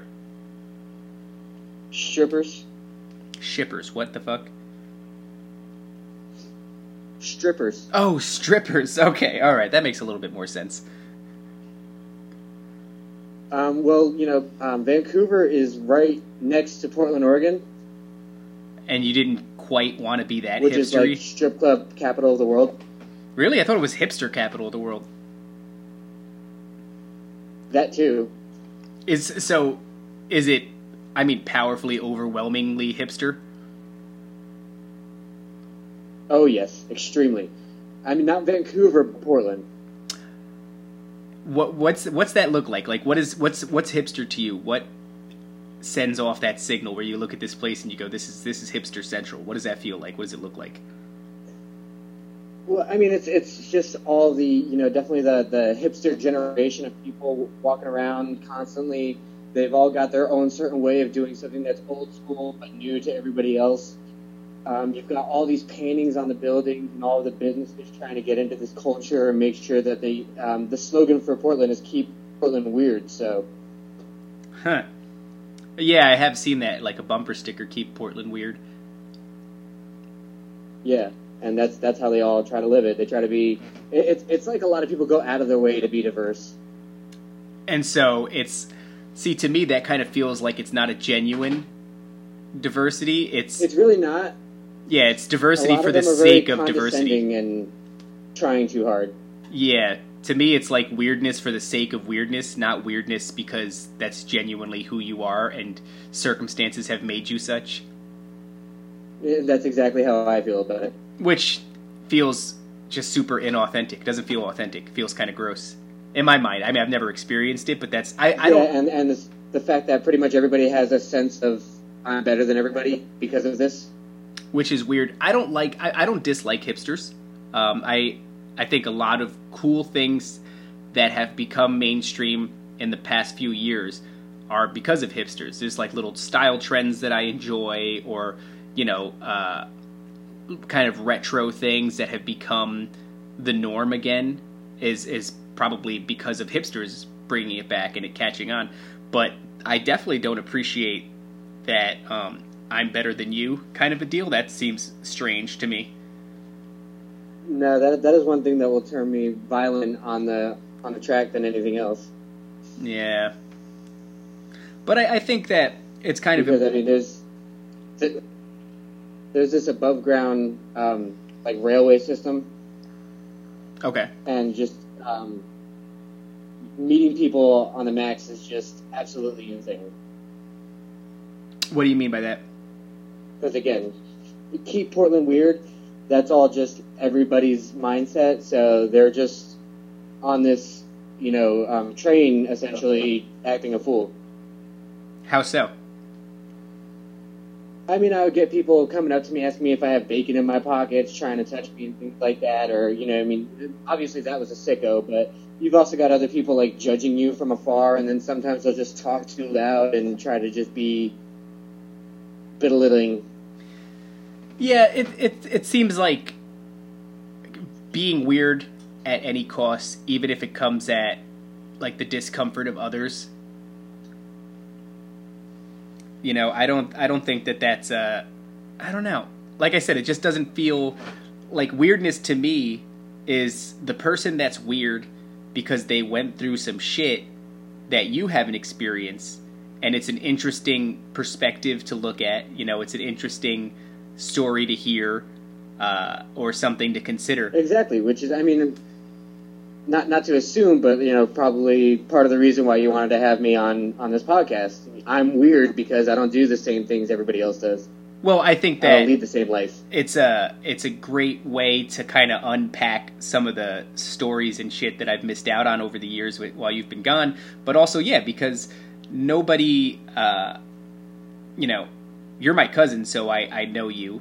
But since you've left, I, you don't meet people who have been through the shit and have done the things that you've done, and who are still uh, cool to talk to nice to people, you know, uh, just you know, just genuinely looking to be pleasant and make friends and isn't fucking mentally ill or or have an agenda or uh, or you know just all these different things you know. Chances are if you meet somebody who's gone to all these different states who doesn't settle down who who you know has all these ups and downs in life it's usually because they're fucking crazy and like five minutes into talking to them, you're like, oh, I see why you're doing this because you're fucking crazy and nobody wants to talk to you. Whereas you are, you know, I think in a large way, experiencing all of these different things, but most importantly, you you know, we've been talking for an hour and twenty minutes, and I don't think anybody would go, "Oh, this person's batshit crazy." You genuinely sound like somebody who has had all these experiences and is is sharing them in a fucking coherent, cohesive way. You know, other people are you know, the only other people that have this much experience are the hobos in New York City who, you know, are out of their fucking mind and not somebody who you can hold a conversation with for more than five minutes. So yeah, I think it is partially uh, because I, I do hear that, um, and I agree because uh, a lot of people don't. I, I think of myself as making it out the other end, not batshit crazy, which is important. But I think the experiences that I go through and everybody else goes through leading this type of lifestyle is what drives them crazy. Um. Yeah, but some people. For some people. Yeah, yeah. Some people some are just people, they, they jump off the wagon fucked up. Yeah. You know, from from the from the gate. But I mean, it's also learned. Like, I mean, a lot of people, like, I understand people who have traveled a lot who don't like other people and stuff like that because you've experienced the shittiest of the shittiest people in the U.S. And I mean, it's it's just like walking through New Jersey, and you got this crazy person trying to talk to you, but you just ignore them because you've learned that's how you do it. Hmm. Yeah. Uh, I mean, in some ways, that's me. You know, some ways I, I'll walk through the city and I won't engage the fucking crazy people that jump out and say ridiculous shit to me. Sometimes I will. You know, I was just at uh, the bachelor party and uh, you know, you go down to this Ocean City, Maryland, and, and we went to this this club called Secrets, and you know, it's if you're if you're single and you're going there, it's it's about the girls. But I'm married, and you know, part of me wondered how it was going to play out. Like, what is this going to be like? Because there's bitches everywhere, and you know, what's what's going to happen here? And what instead happened is every dude who said some ridiculous shit to me immediately became like a super awesome friend where we just had retardedly loud, ridiculously flavored conversations. Uh, and, you know, I, I met some great people and didn't matter what they looked like, if they were like a, you know, like a ghetto black dude or some, you know, skinny pants wearing, you know, hipster white dude, whatever. It didn't matter. We, we hit it off and, and we had a great, so it, it depends on what, um, I have modes. I can switch in and out of the modes, but you know, predominantly speaking, uh, I like to keep interactions with other people short and sweet, where I'm very pleasant, and we might even have like a funny moment. But I'm I'm ready to close the door on that interaction there. Like let's let's get out while the getting's good. Like let's leave this on a good note. Like you said something's funny, exactly. I said something. Let's get out of the situation before it turns sour. Yeah, because right now it's funny and it's innocent and it was fun. Now let's stop this and and move on. And you know, I'm I'm very keen on giving people the ability to exit before their interactions with me become fucking weird. Because sometimes that happens. You know, uh, somebody might come off and say something funny and outlandish, and you'll engage them and you'll hit it off right back at them, and it'll be real good. That does not mean that the next five sentences that are said back and forth are going to be good. So maybe you should get the fuck out. It does not mean that there need to be an five or Exactly. We could we could fist bump. There doesn't need to be any more conversation. Exactly, exactly. You know, so I, I don't I don't think that I'm the type of person that won't respond. That's certainly not my deal. Um, although I do have a pretty good sense of who's out of their fucking mind and who's not, and so some situations I'll pick up real quick, like, oh no, that person, they're fucked up. Exactly. All I'm saying is that it, you know, a lot of the time it can be learned behavior. Yeah, yeah. Well, there is a kind of grossness that you see where people are very kind of dismissive of other people. You know, somebody will try to communicate with them and you know, I don't know if if you're an old person, you would say it's like the curse of our generation that we don't have social skills, but I don't think that's what it is. I think um or, you know, somebody else might look at that and say it's rude and they're being mean to the other person by not responding. I think a lot of it is fear. I think a lot of people are too afraid to communicate on like a wild level with a stranger because are you know. I, I, completely understand that. I mean I, because i am that outgoing person who will sometimes try to start a conversation with somebody else and i get treated that way. Yeah well it's it's kind of like but taking i also understand that you know other people's experiences have led them to believe that i may be batshit crazy. Or not even that maybe that the situation is is just on a it's a higher level of interaction than they can pull off spontaneously. You know what I mean? Because Yeah. I find that the reason I can kind of bounce back and forth with a stranger is because I'm comfortable with who I am. You know, I'm comfortable with the idea that like, app, I'll probably end up saying something pretty funny, or we'll have a pleasant interaction. You know, because I know how to navigate people. I know what to say to to make people smile. So if somebody comes at me, I'm pretty sure I can return, you know, the ball in a way that'll make them smile, that'll make them laugh, and we'll have a good short thing out of it. But if you're not confident in your ability to speak to people, or you're not confident in your ability to be spontaneous, but in a good way, uh, you know, that's not received. Because that's another thing too. Is like somebody might say something right back. You approach somebody spontaneously. You say something, and then they say something back, but they fumble it, and now it comes off as maybe aggressive, maybe mean, you know, maybe fucking corny, all, all these Yeah. different things. That's where the fear is. The fear is like, how am I going to be received? Yeah, how am I going to be perceived by this other person who has no idea who I am, who I'm trying to have a pleasant interaction with? Yeah, yeah, but you know, I, I've always been, you know, I, I can't even like I live on a mountain now. I don't, I haven't met anybody who I've been willing to allow to to come into my life. I've been up here for two years, just about. I think, yeah, two years, and I haven't met one person who I've been like, yeah, I want to invite this person over to my house, or, you know, like my wife has met a girl, and uh, she invited her over, and as soon as I saw her and heard her speak and, and watched her mannerisms, I was like, oh, she's an addict of some sort, uh, and she's good at pleasantries, really shallow formalities. But once you get to know this girl, once you become intimate with her and have an actual friend relationship with her, is when you're gonna find out, oh shit, she's really fucked up. And I hit the nail on the head. You know, my wife was kind of like, oh no, I don't think so. I think you're just a, a little harsh on people. And I was like, yeah, you know, I am a little harsh on people, but you know, lo and behold, I was 100% right. We found out she's like some crazy addict who seemingly has uh, kind of bipolar going on. And, you know, so now we, we kind of keep this person at like arm's length because I'm trying, I just don't want to, you know, I was reserved. I wasn't really reserved when I was younger, but I was not quick to bring straight. Like the only, the, the, the, the new people that I, I so many of like like Nub, Nub and Amanda. I only know them, you know, because of you. So, and that's one of my best friends, and that's it, you know. And then then there's Andrew, and then there's John. That's been the same since you left. You know what I mean? There's not Yeah. there's not many people that I'll I'll bring into my life. So, uh, and now having a wife and having a kid, it's probably even more so. I'm, I'm much more scrutinizing of people. You know, I don't judge them, but I also don't have to be intimate with them. I don't have to introduce them to my family and, and invite them into my home. And you know, I, it's not even like I've been burned by No, very many people. I just meh. Well, see, I, I think the the reason for you know my continuance of making new friends and stuff like that has to do with my lifestyle, my constant moving, things like that. I'm sort of forced to.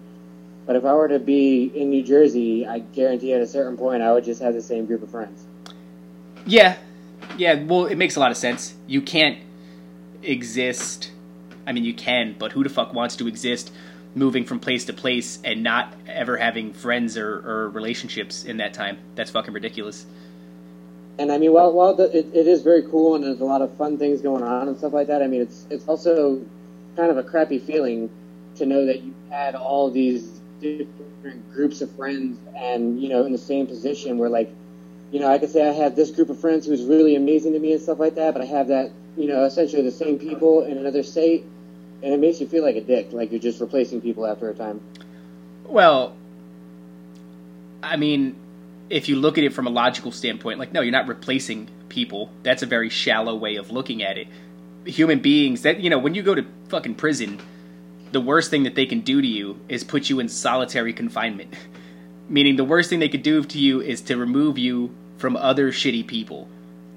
Like, that goes to show you how meaningful human interaction is. So the idea that emotionally, you know, sure, it may feel like you're replacing people, but I don't think that's accurate at all. I think human beings, you know, we're tribal by nature. We existed in tribes. Uh, we've never been fucking, you know. And go on. While I know that, you know, I am not doing that, the the feeling exists. You know what I mean? It the, the feeling of deserting people and leaving and stuff like that. It just it's constantly there. It's something you can't really fight. It's always in the back of your head.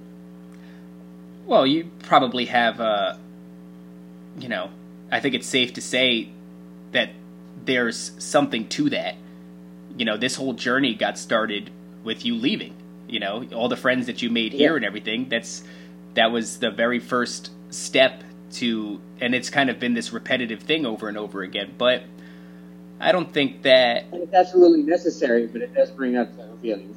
Well, yeah, because uh, it's just one of those things. It's a catch twenty two. You know, it comes with some baggage. It's uh, this experience of yours is certainly not without its importance and its learning experiences and its value. But that's what you know. exactly. that's what comes with the territory. It's an amazing experience. I don't want to glorify it in certain ways without people knowing the, the our downsides. Yeah, which you know, anybody could have seen that. It's an obvious downside. You know what I mean? You keep picking up and, and, and leaving, you're not going to have roots, uh, you know, where where you you're surrounded by. So that that is the thing.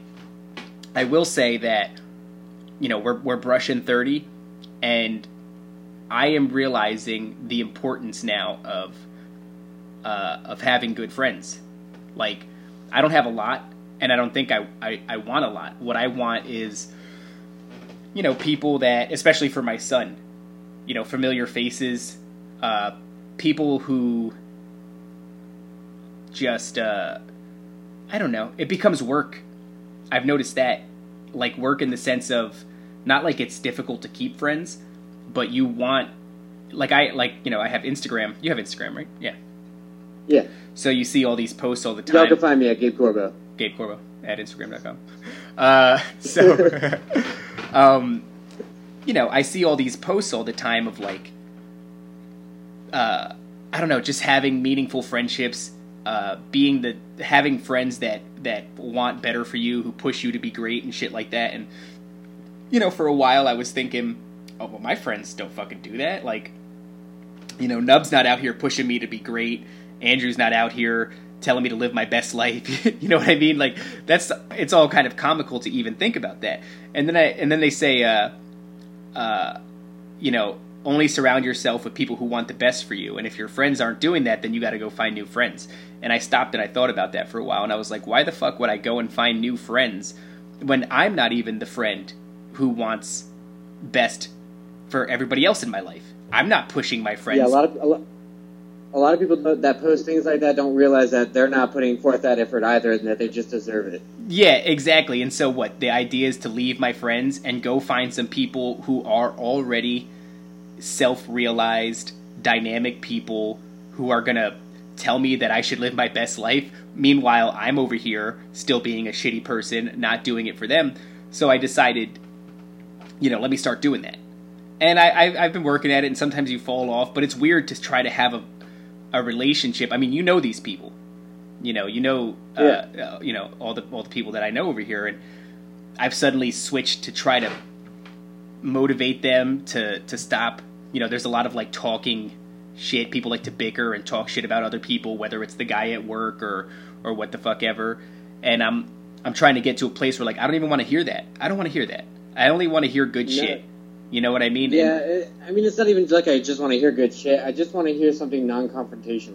yeah, and to focus on that negative shit is to is just giving it power. Yeah, and then you, you you're much more prone to talking about it much more often. And then next thing you know, all your interactions with your friends are just getting together and talking shit, and that's not healthy at all. You know, so Oh yeah, that that's what I mean about it. It becomes work because now I'm trying to make you know a group of friends who who's better off. You know, I I, I would like people to be better off for having me as a friend.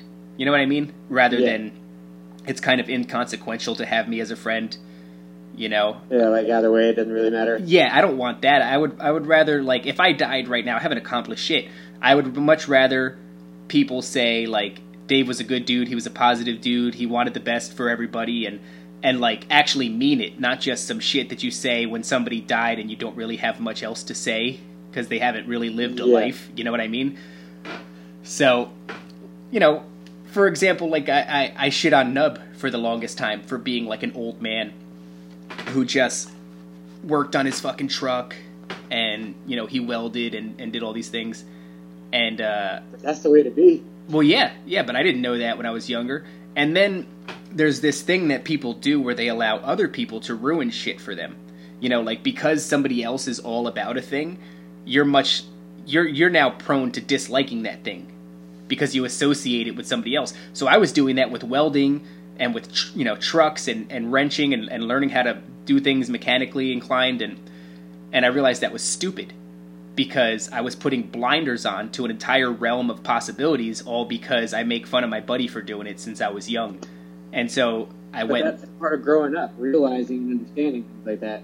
yeah, and uh, you know, and so I went in that direction, and he helped me out a lot. And you know, if it wasn't for him, I wouldn't at least have a career where I'm I'm I'm I'm trying to be a welder. You know what I mean? Like if I got like I recently lost my job, and I'm waiting for another place to call me back. It's a welding place, you know. So if it wasn't for him, I don't know.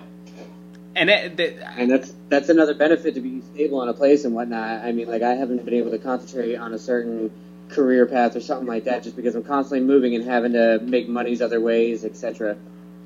Well, I think you, um, I don't know. To me, it seems so obvious, right? Because I see you, and no matter how many places you bounce back and forth between, I see you as somebody who who went to all these different places and did shit that the average person is terrified to do. And the idea that you couldn't just pick a place and decide this is where I'm going to stand my ground and make my shit happen to me is ridiculous because you've already done more than most people. And and most people don't have a problem with just you know buckling down and and and figuring out a way. I I- I think you could pick any fucking state and just decide this is what I'm to fucking do. And you know what I mean like I uh I know somebody who just got out of jail.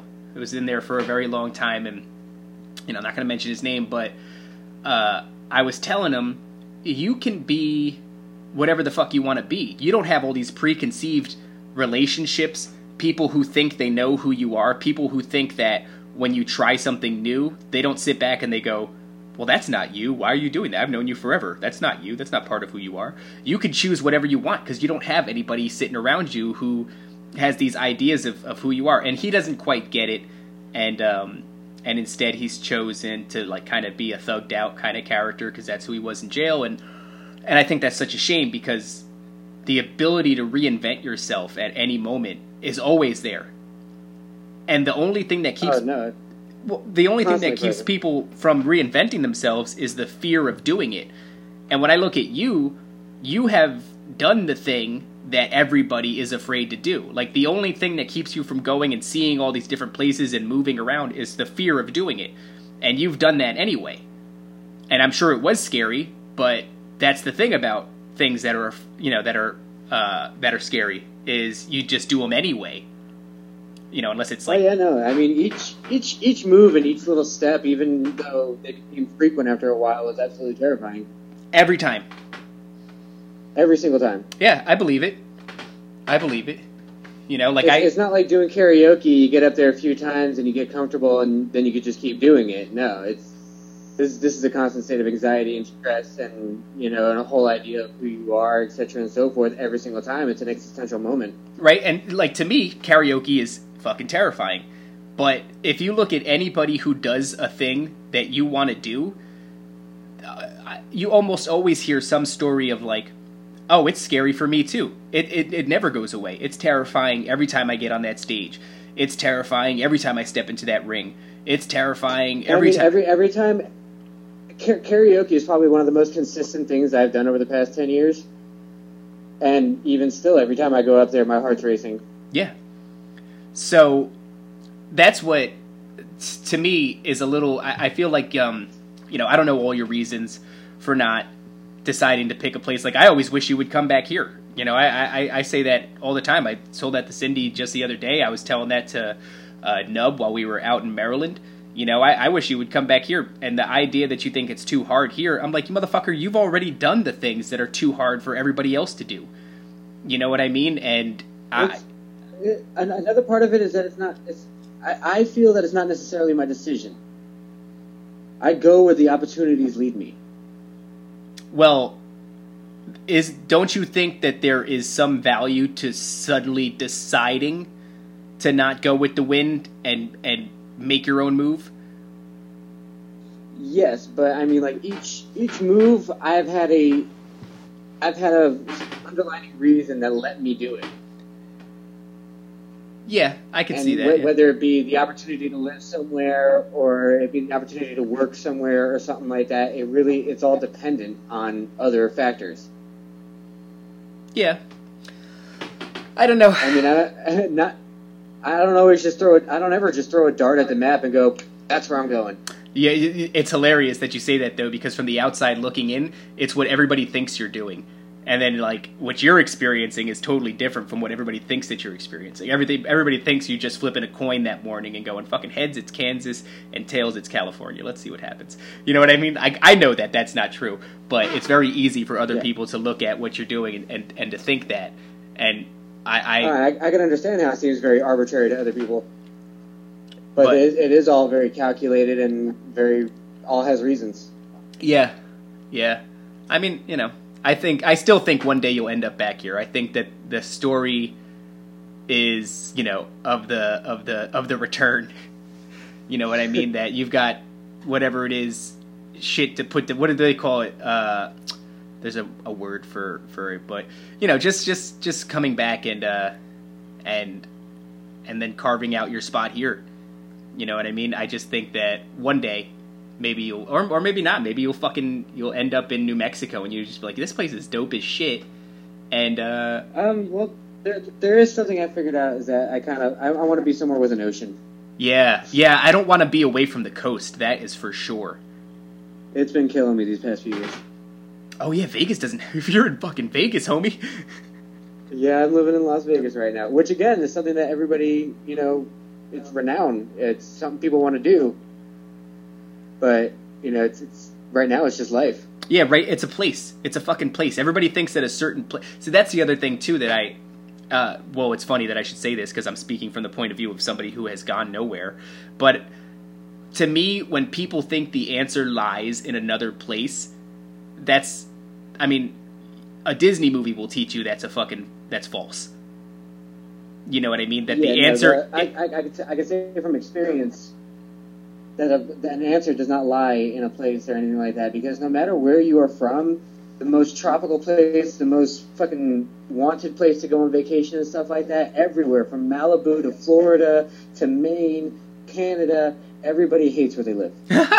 isn't that true right everybody fucking hates it It, it, I mean, it really is absolutely true, and that's what I tell people in every state. Because everywhere I move, there's always somebody just like I fucking hate it here.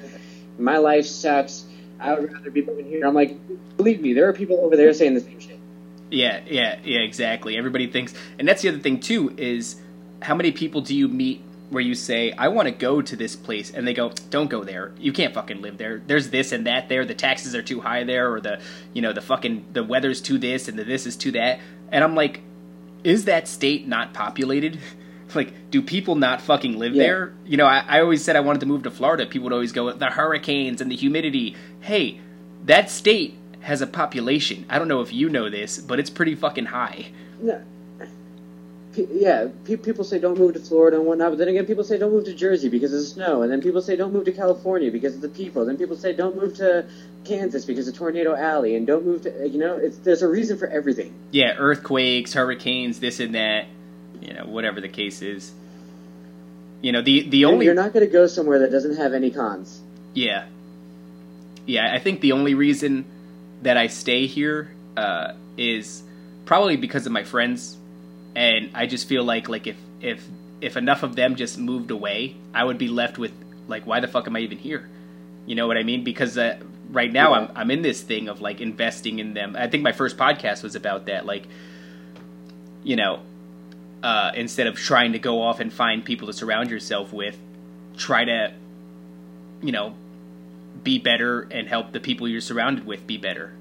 And uh, and I'm in the middle of that, and I feel like it's just, you know, I don't know. I I, I, I mean, I don't really like it in Jersey. I, I mean, you- you're not you're not really going to like it anywhere, to be honest. Yeah, it's true. The gra- the grass is not greener. Yeah, Period. I think Um, I mean, the only the only thing I can say about me returning to places is that internally it kills me a little bit, makes me feel like I'm taking a step backwards, that I'm not fulfilling myself. right, but that you gotta, you know, obviously you recognize the difference between an emotional response and a logical response, and then you have to figure out, well, why do why do I have that emotional response? You know, what is that? Why why is why am I getting that feeling? And then you have to dissect that logically and see if that's, you know, if it's true. I mean, to, to, if I'm trying to dissect myself at the moment, I feel like I probably won't stop until I've been all over the U.S. And then at that point, I might just leave the country. and do what? Continue doing the same shit I've been doing the past 10 years. Right, that seems like the only logical path is like eventually just leave the. I think there's some states you could probably skip over. There, there, there definitely are, but There's definitely some I shit feel you like I want to to plant some roots in Alaska, maybe Hawaii. Ah, dude, Alaska probably sucks dick. Yeah, but I look forward to it so often. Like I've been to Anchorage and it was absolutely awesome, and just the way people live is so intriguing. Even though, like, j- just how some people think that the life of a carny is intriguing, but it fucking sucks.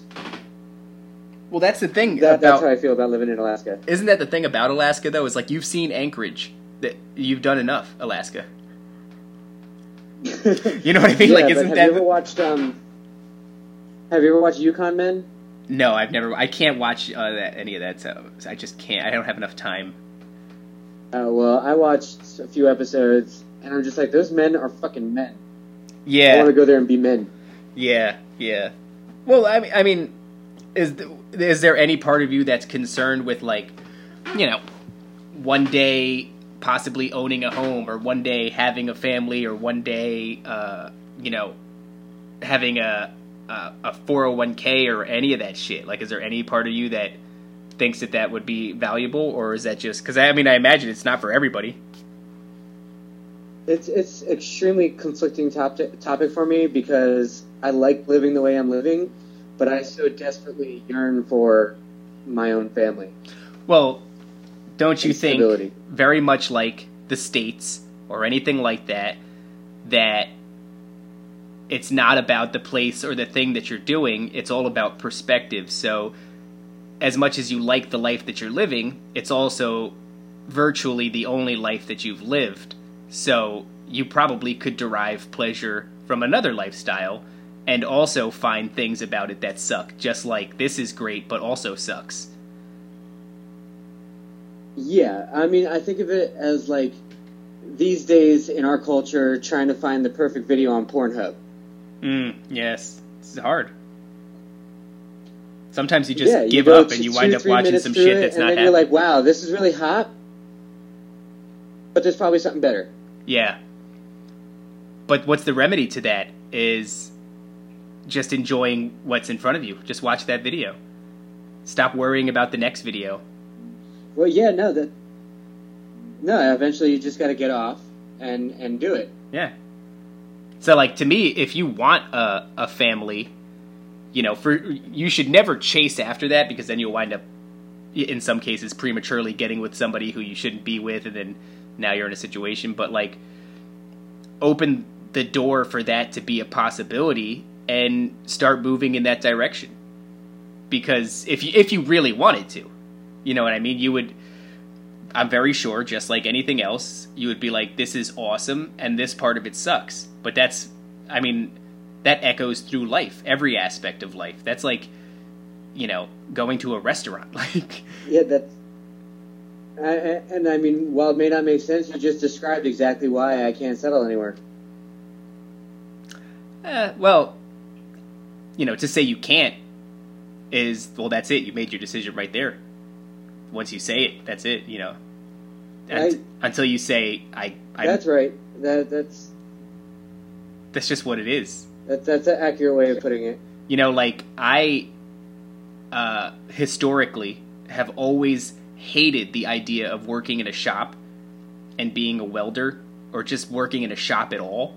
I hated it. I've always hated it since I was young. And Paul, my stepdad, brought me to the carpenter sh- shop at like 15 years old. I fucking hated it. And I always thought, like, there's no way that's the road for me. And maybe it's not the road for me, but I'm there now. All of a sudden, I'm there now.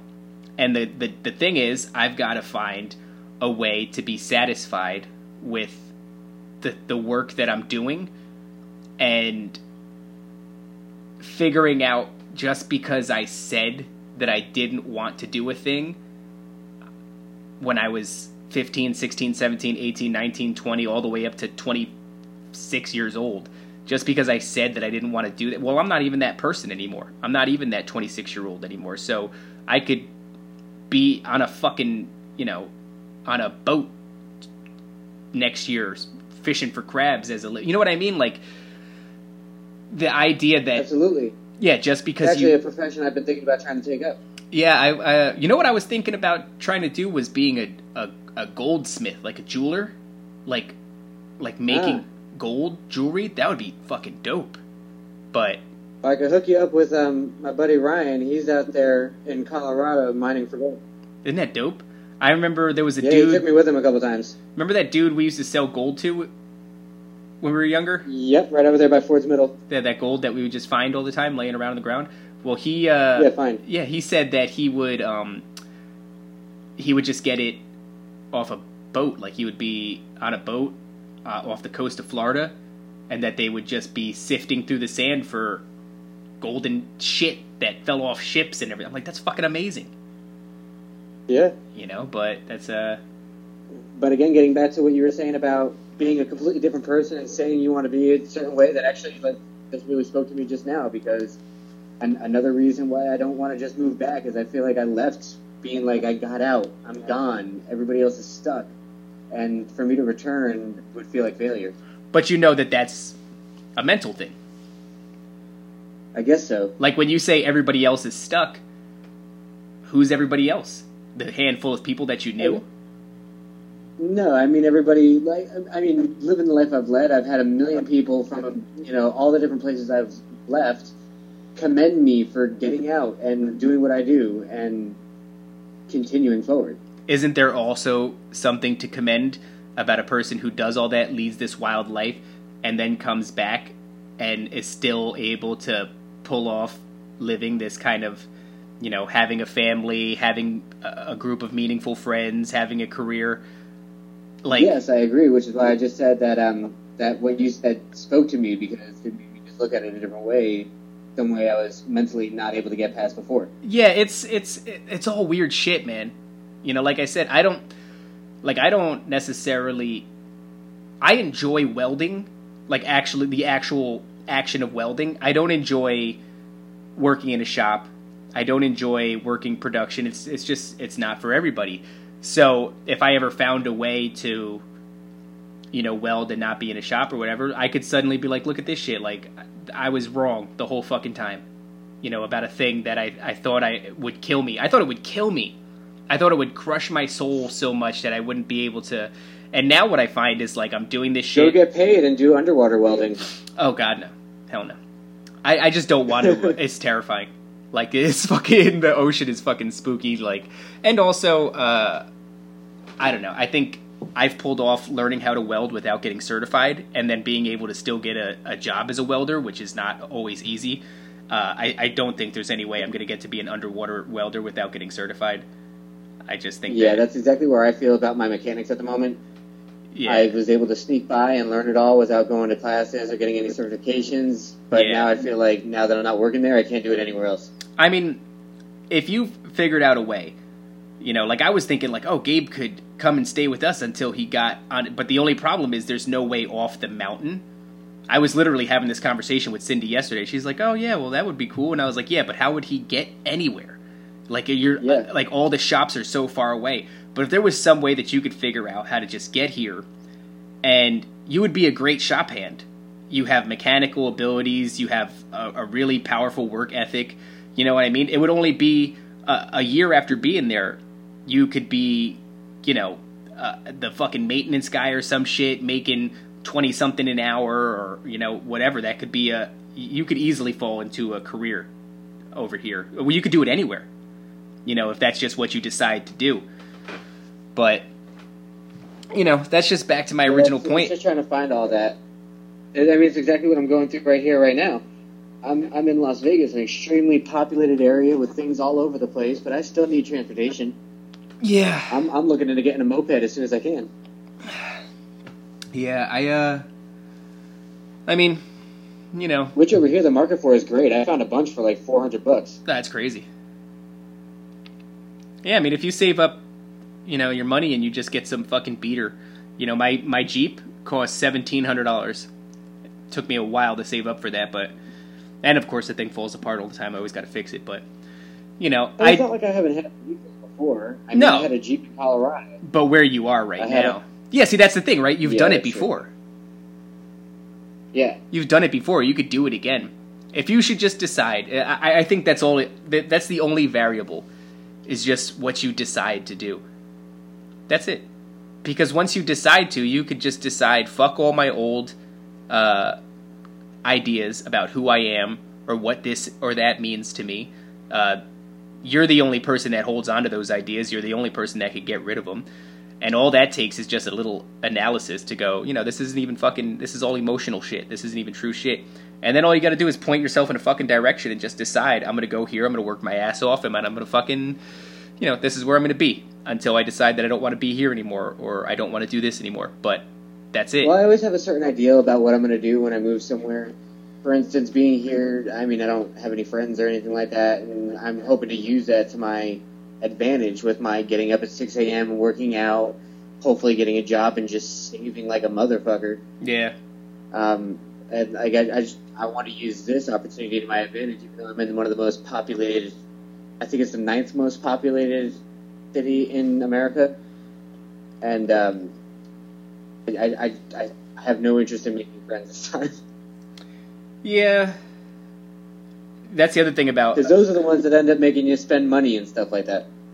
Yeah, well, that's that's the hard part. I mean, you know, living on this mountain and and working a job that I'm not necessarily the most fond of, but you know, I'm I'm I get out like every weekend, every single fucking weekend. I'm doing something.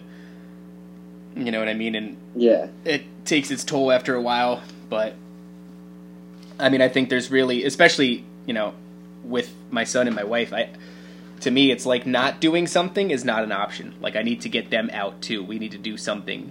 You know, like I'm going to, uh, I'm starting up jujitsu soon, and I think this up, uh, this upcoming Monday, I'm going to uh, jiu-jitsu academy like down the kind of like down the road maybe like 10 15 minutes down the road from me and i just have to do it man i have to do uh, i'm also in a weird place where i feel like i'm not doing enough like i i, I you know working my ass off i'm trying to be a good Well, dad Well, now that you're not working, that makes a lot of sense. well, no, I mean I've been like this for like maybe two years now.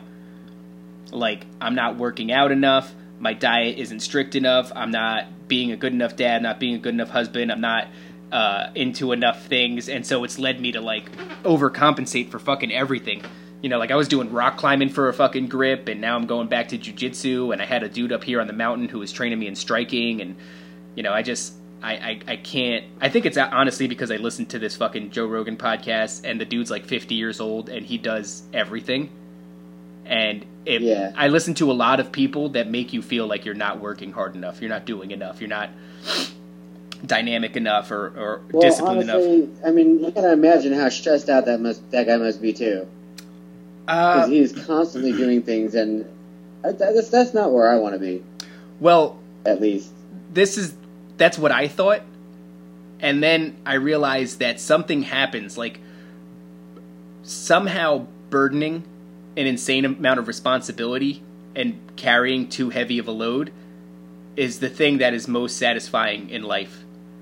And, I, and Yeah. I'm discovering that now. And, you know, people think, you know, I, I think a lot, I think we all know somebody like this, like somebody who's just like, oh, I want to fucking, uh, uh, be on a beach somewhere with an umbrella drink, and that's what I want to do for the rest of my life. And it's like, bitch, you couldn't do that for more than two weeks before you had to get the fuck up and do something. Where you have to, Yeah, you have to you fucking move. Crazy. Yeah, and and you know, I, I know you're very much like me, and like the idea that I, I- can't stand a situation where somebody else is providing for me. You know, it feels like you Oh, have to get up, you have to move, you have to feel like self worth, you have to grind and make your own shit. Like that drives me fucking nuts. You know, I think at the end of the day, when we're fucking dying, the thing that we'll be most fond of is the ridiculous amount of burden that we shouldered. That is, Yeah. And the things that we became, you know, the work that we put out and the dynamic human beings that we came, you know, that we became. Yeah. I think that's where Well, I mean, that feeling you were just talking about of having to do things and have other people provide for you and stuff like that. I'm going through that feeling right now. I know. Yeah, I'm, I'm in it too. I'm, I'm I'm in the same fucking boat. I'm at my I'm- aunt's house. I hate it. I mean, I, I, I feel like I should constantly be like a maid or something. Like, I know. Well, I just feel the constant urge to leave. I want to get the hell out of here, but you know, money and yeah, you also get that feeling where like people are looking at you like, look at you, sitting there oh, I hate it. smiling. Enjoying shit. Who the fuck are you to enjoy shit? Get the fuck out of here. Seriously, fool, look at you, look at you. You got fingernails and shit. Fucking asshole. I can't stand it, man. I, I can't stand it. But I, I think that, I, like, listening. I hope nobody ever gets to say the term to me. What do you expect everybody to suck in the asshole or something? No, God, no. You know, I, I look at Joe Rogan, and, like, from the outside, it looks like he does too much, but Joe Rogan's found a loophole. Everything that he does, he loves. He only does things that he enjoys. You know what I mean? So, he's a commentator for the UFC, he's a stand up comedian, uh, he's the host of one of the best podcasts in the fucking world. Uh, he's an avid hunter. He practices and I can't enjoy myself enjoying that much stuff. Uh, it depends. Like, uh, jujitsu, it's it's like a punishment in a way. I'm not like going and having a good time. I'm going and sweating and dying and working harder than I've ever worked in my fucking life. Like that, I I I'm, I'm allowed to take some happiness in that. You know, I, I'm starting to find like happiness Yeah. through discipline, which is not anything that I ever thought was something I'd be interested in. But the more disciplined I am, Oh, yeah, I'm, I'm go on. finding that myself.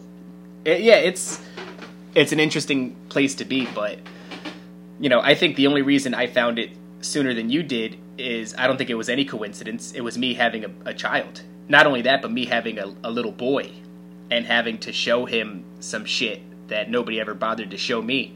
You know, that's that's what shook me up. You know what I mean? So I, I could definitely see that. yeah, it's it's scary because you j- I just want him to be somebody who people are going to like, but I also want him to be somebody who's not averse to hard work. I want him to be somebody who's Yes, and I, and I'm sure you get the you get the feeling that I'm sort of understanding a little bit from afar. But I mean that that little guy's looking up to you, and you need to be somebody worth looking up to. yeah, it's fucking terrifying because previously I was certainly not anybody worth looking up to. You know, I had some fun ideas, I was a nice guy and all this other shit. But now it's like you know, I, I, there's just so much that I missed out on because my dad wasn't around, and because of that resentment, I didn't listen to a fucking thing my stepdad said. So I was I was like, you know, you and me both. I think we're just like, how how do you man?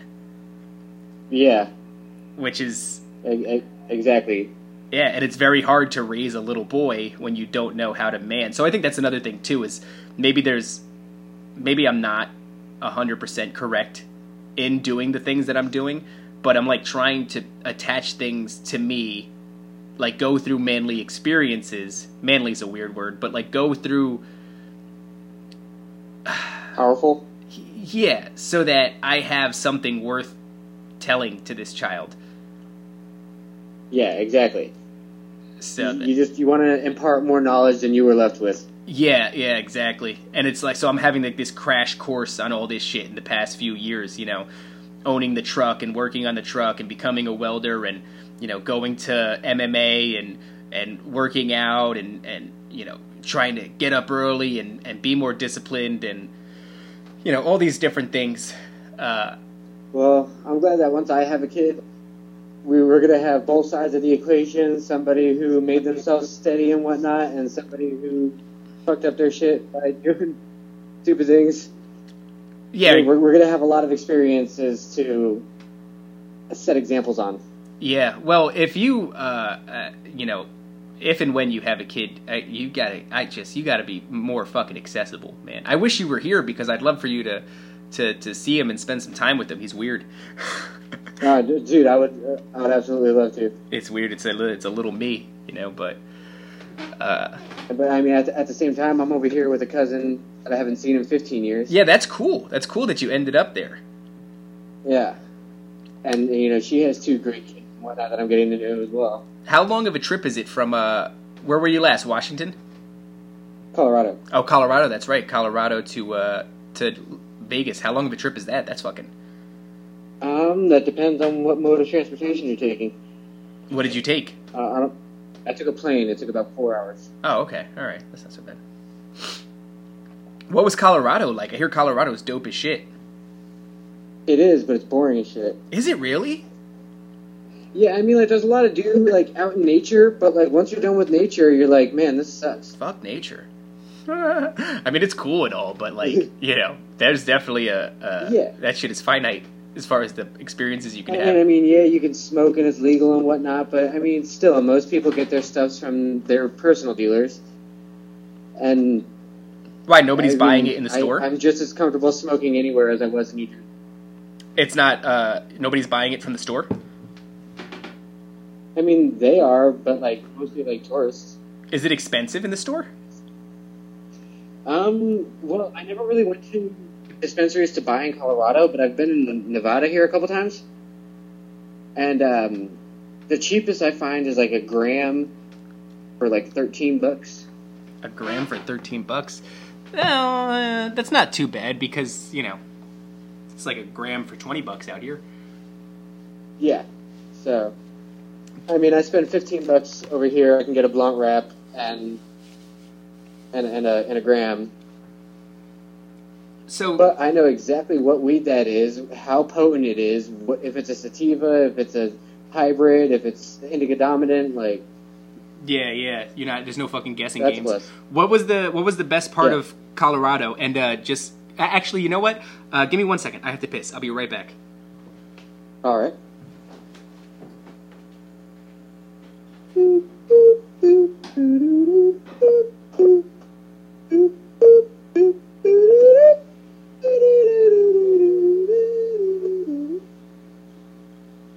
Please hold while Dave takes a leak. You think he put it closer to his bathroom?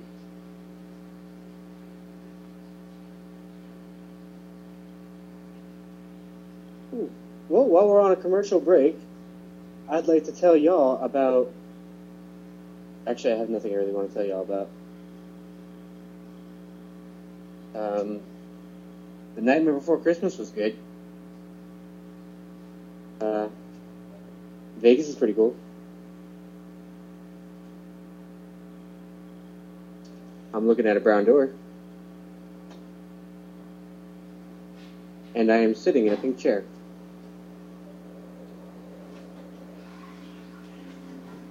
What kind of thoughts do y'all have when you're being? Do you think maybe this bee could last a little longer? Do you often think about the color of your bee? Oh my god, man! I'm back now, and I I, I gotta also poop, but I'm gonna hold on to that one. Oh, Were you able to hear me from the bathroom? I heard some sort of mumbling, uh, but I couldn't think about anything but how bad I had to poop. Damn it, my coffee's cold. Mm, no, no, it's not so cold.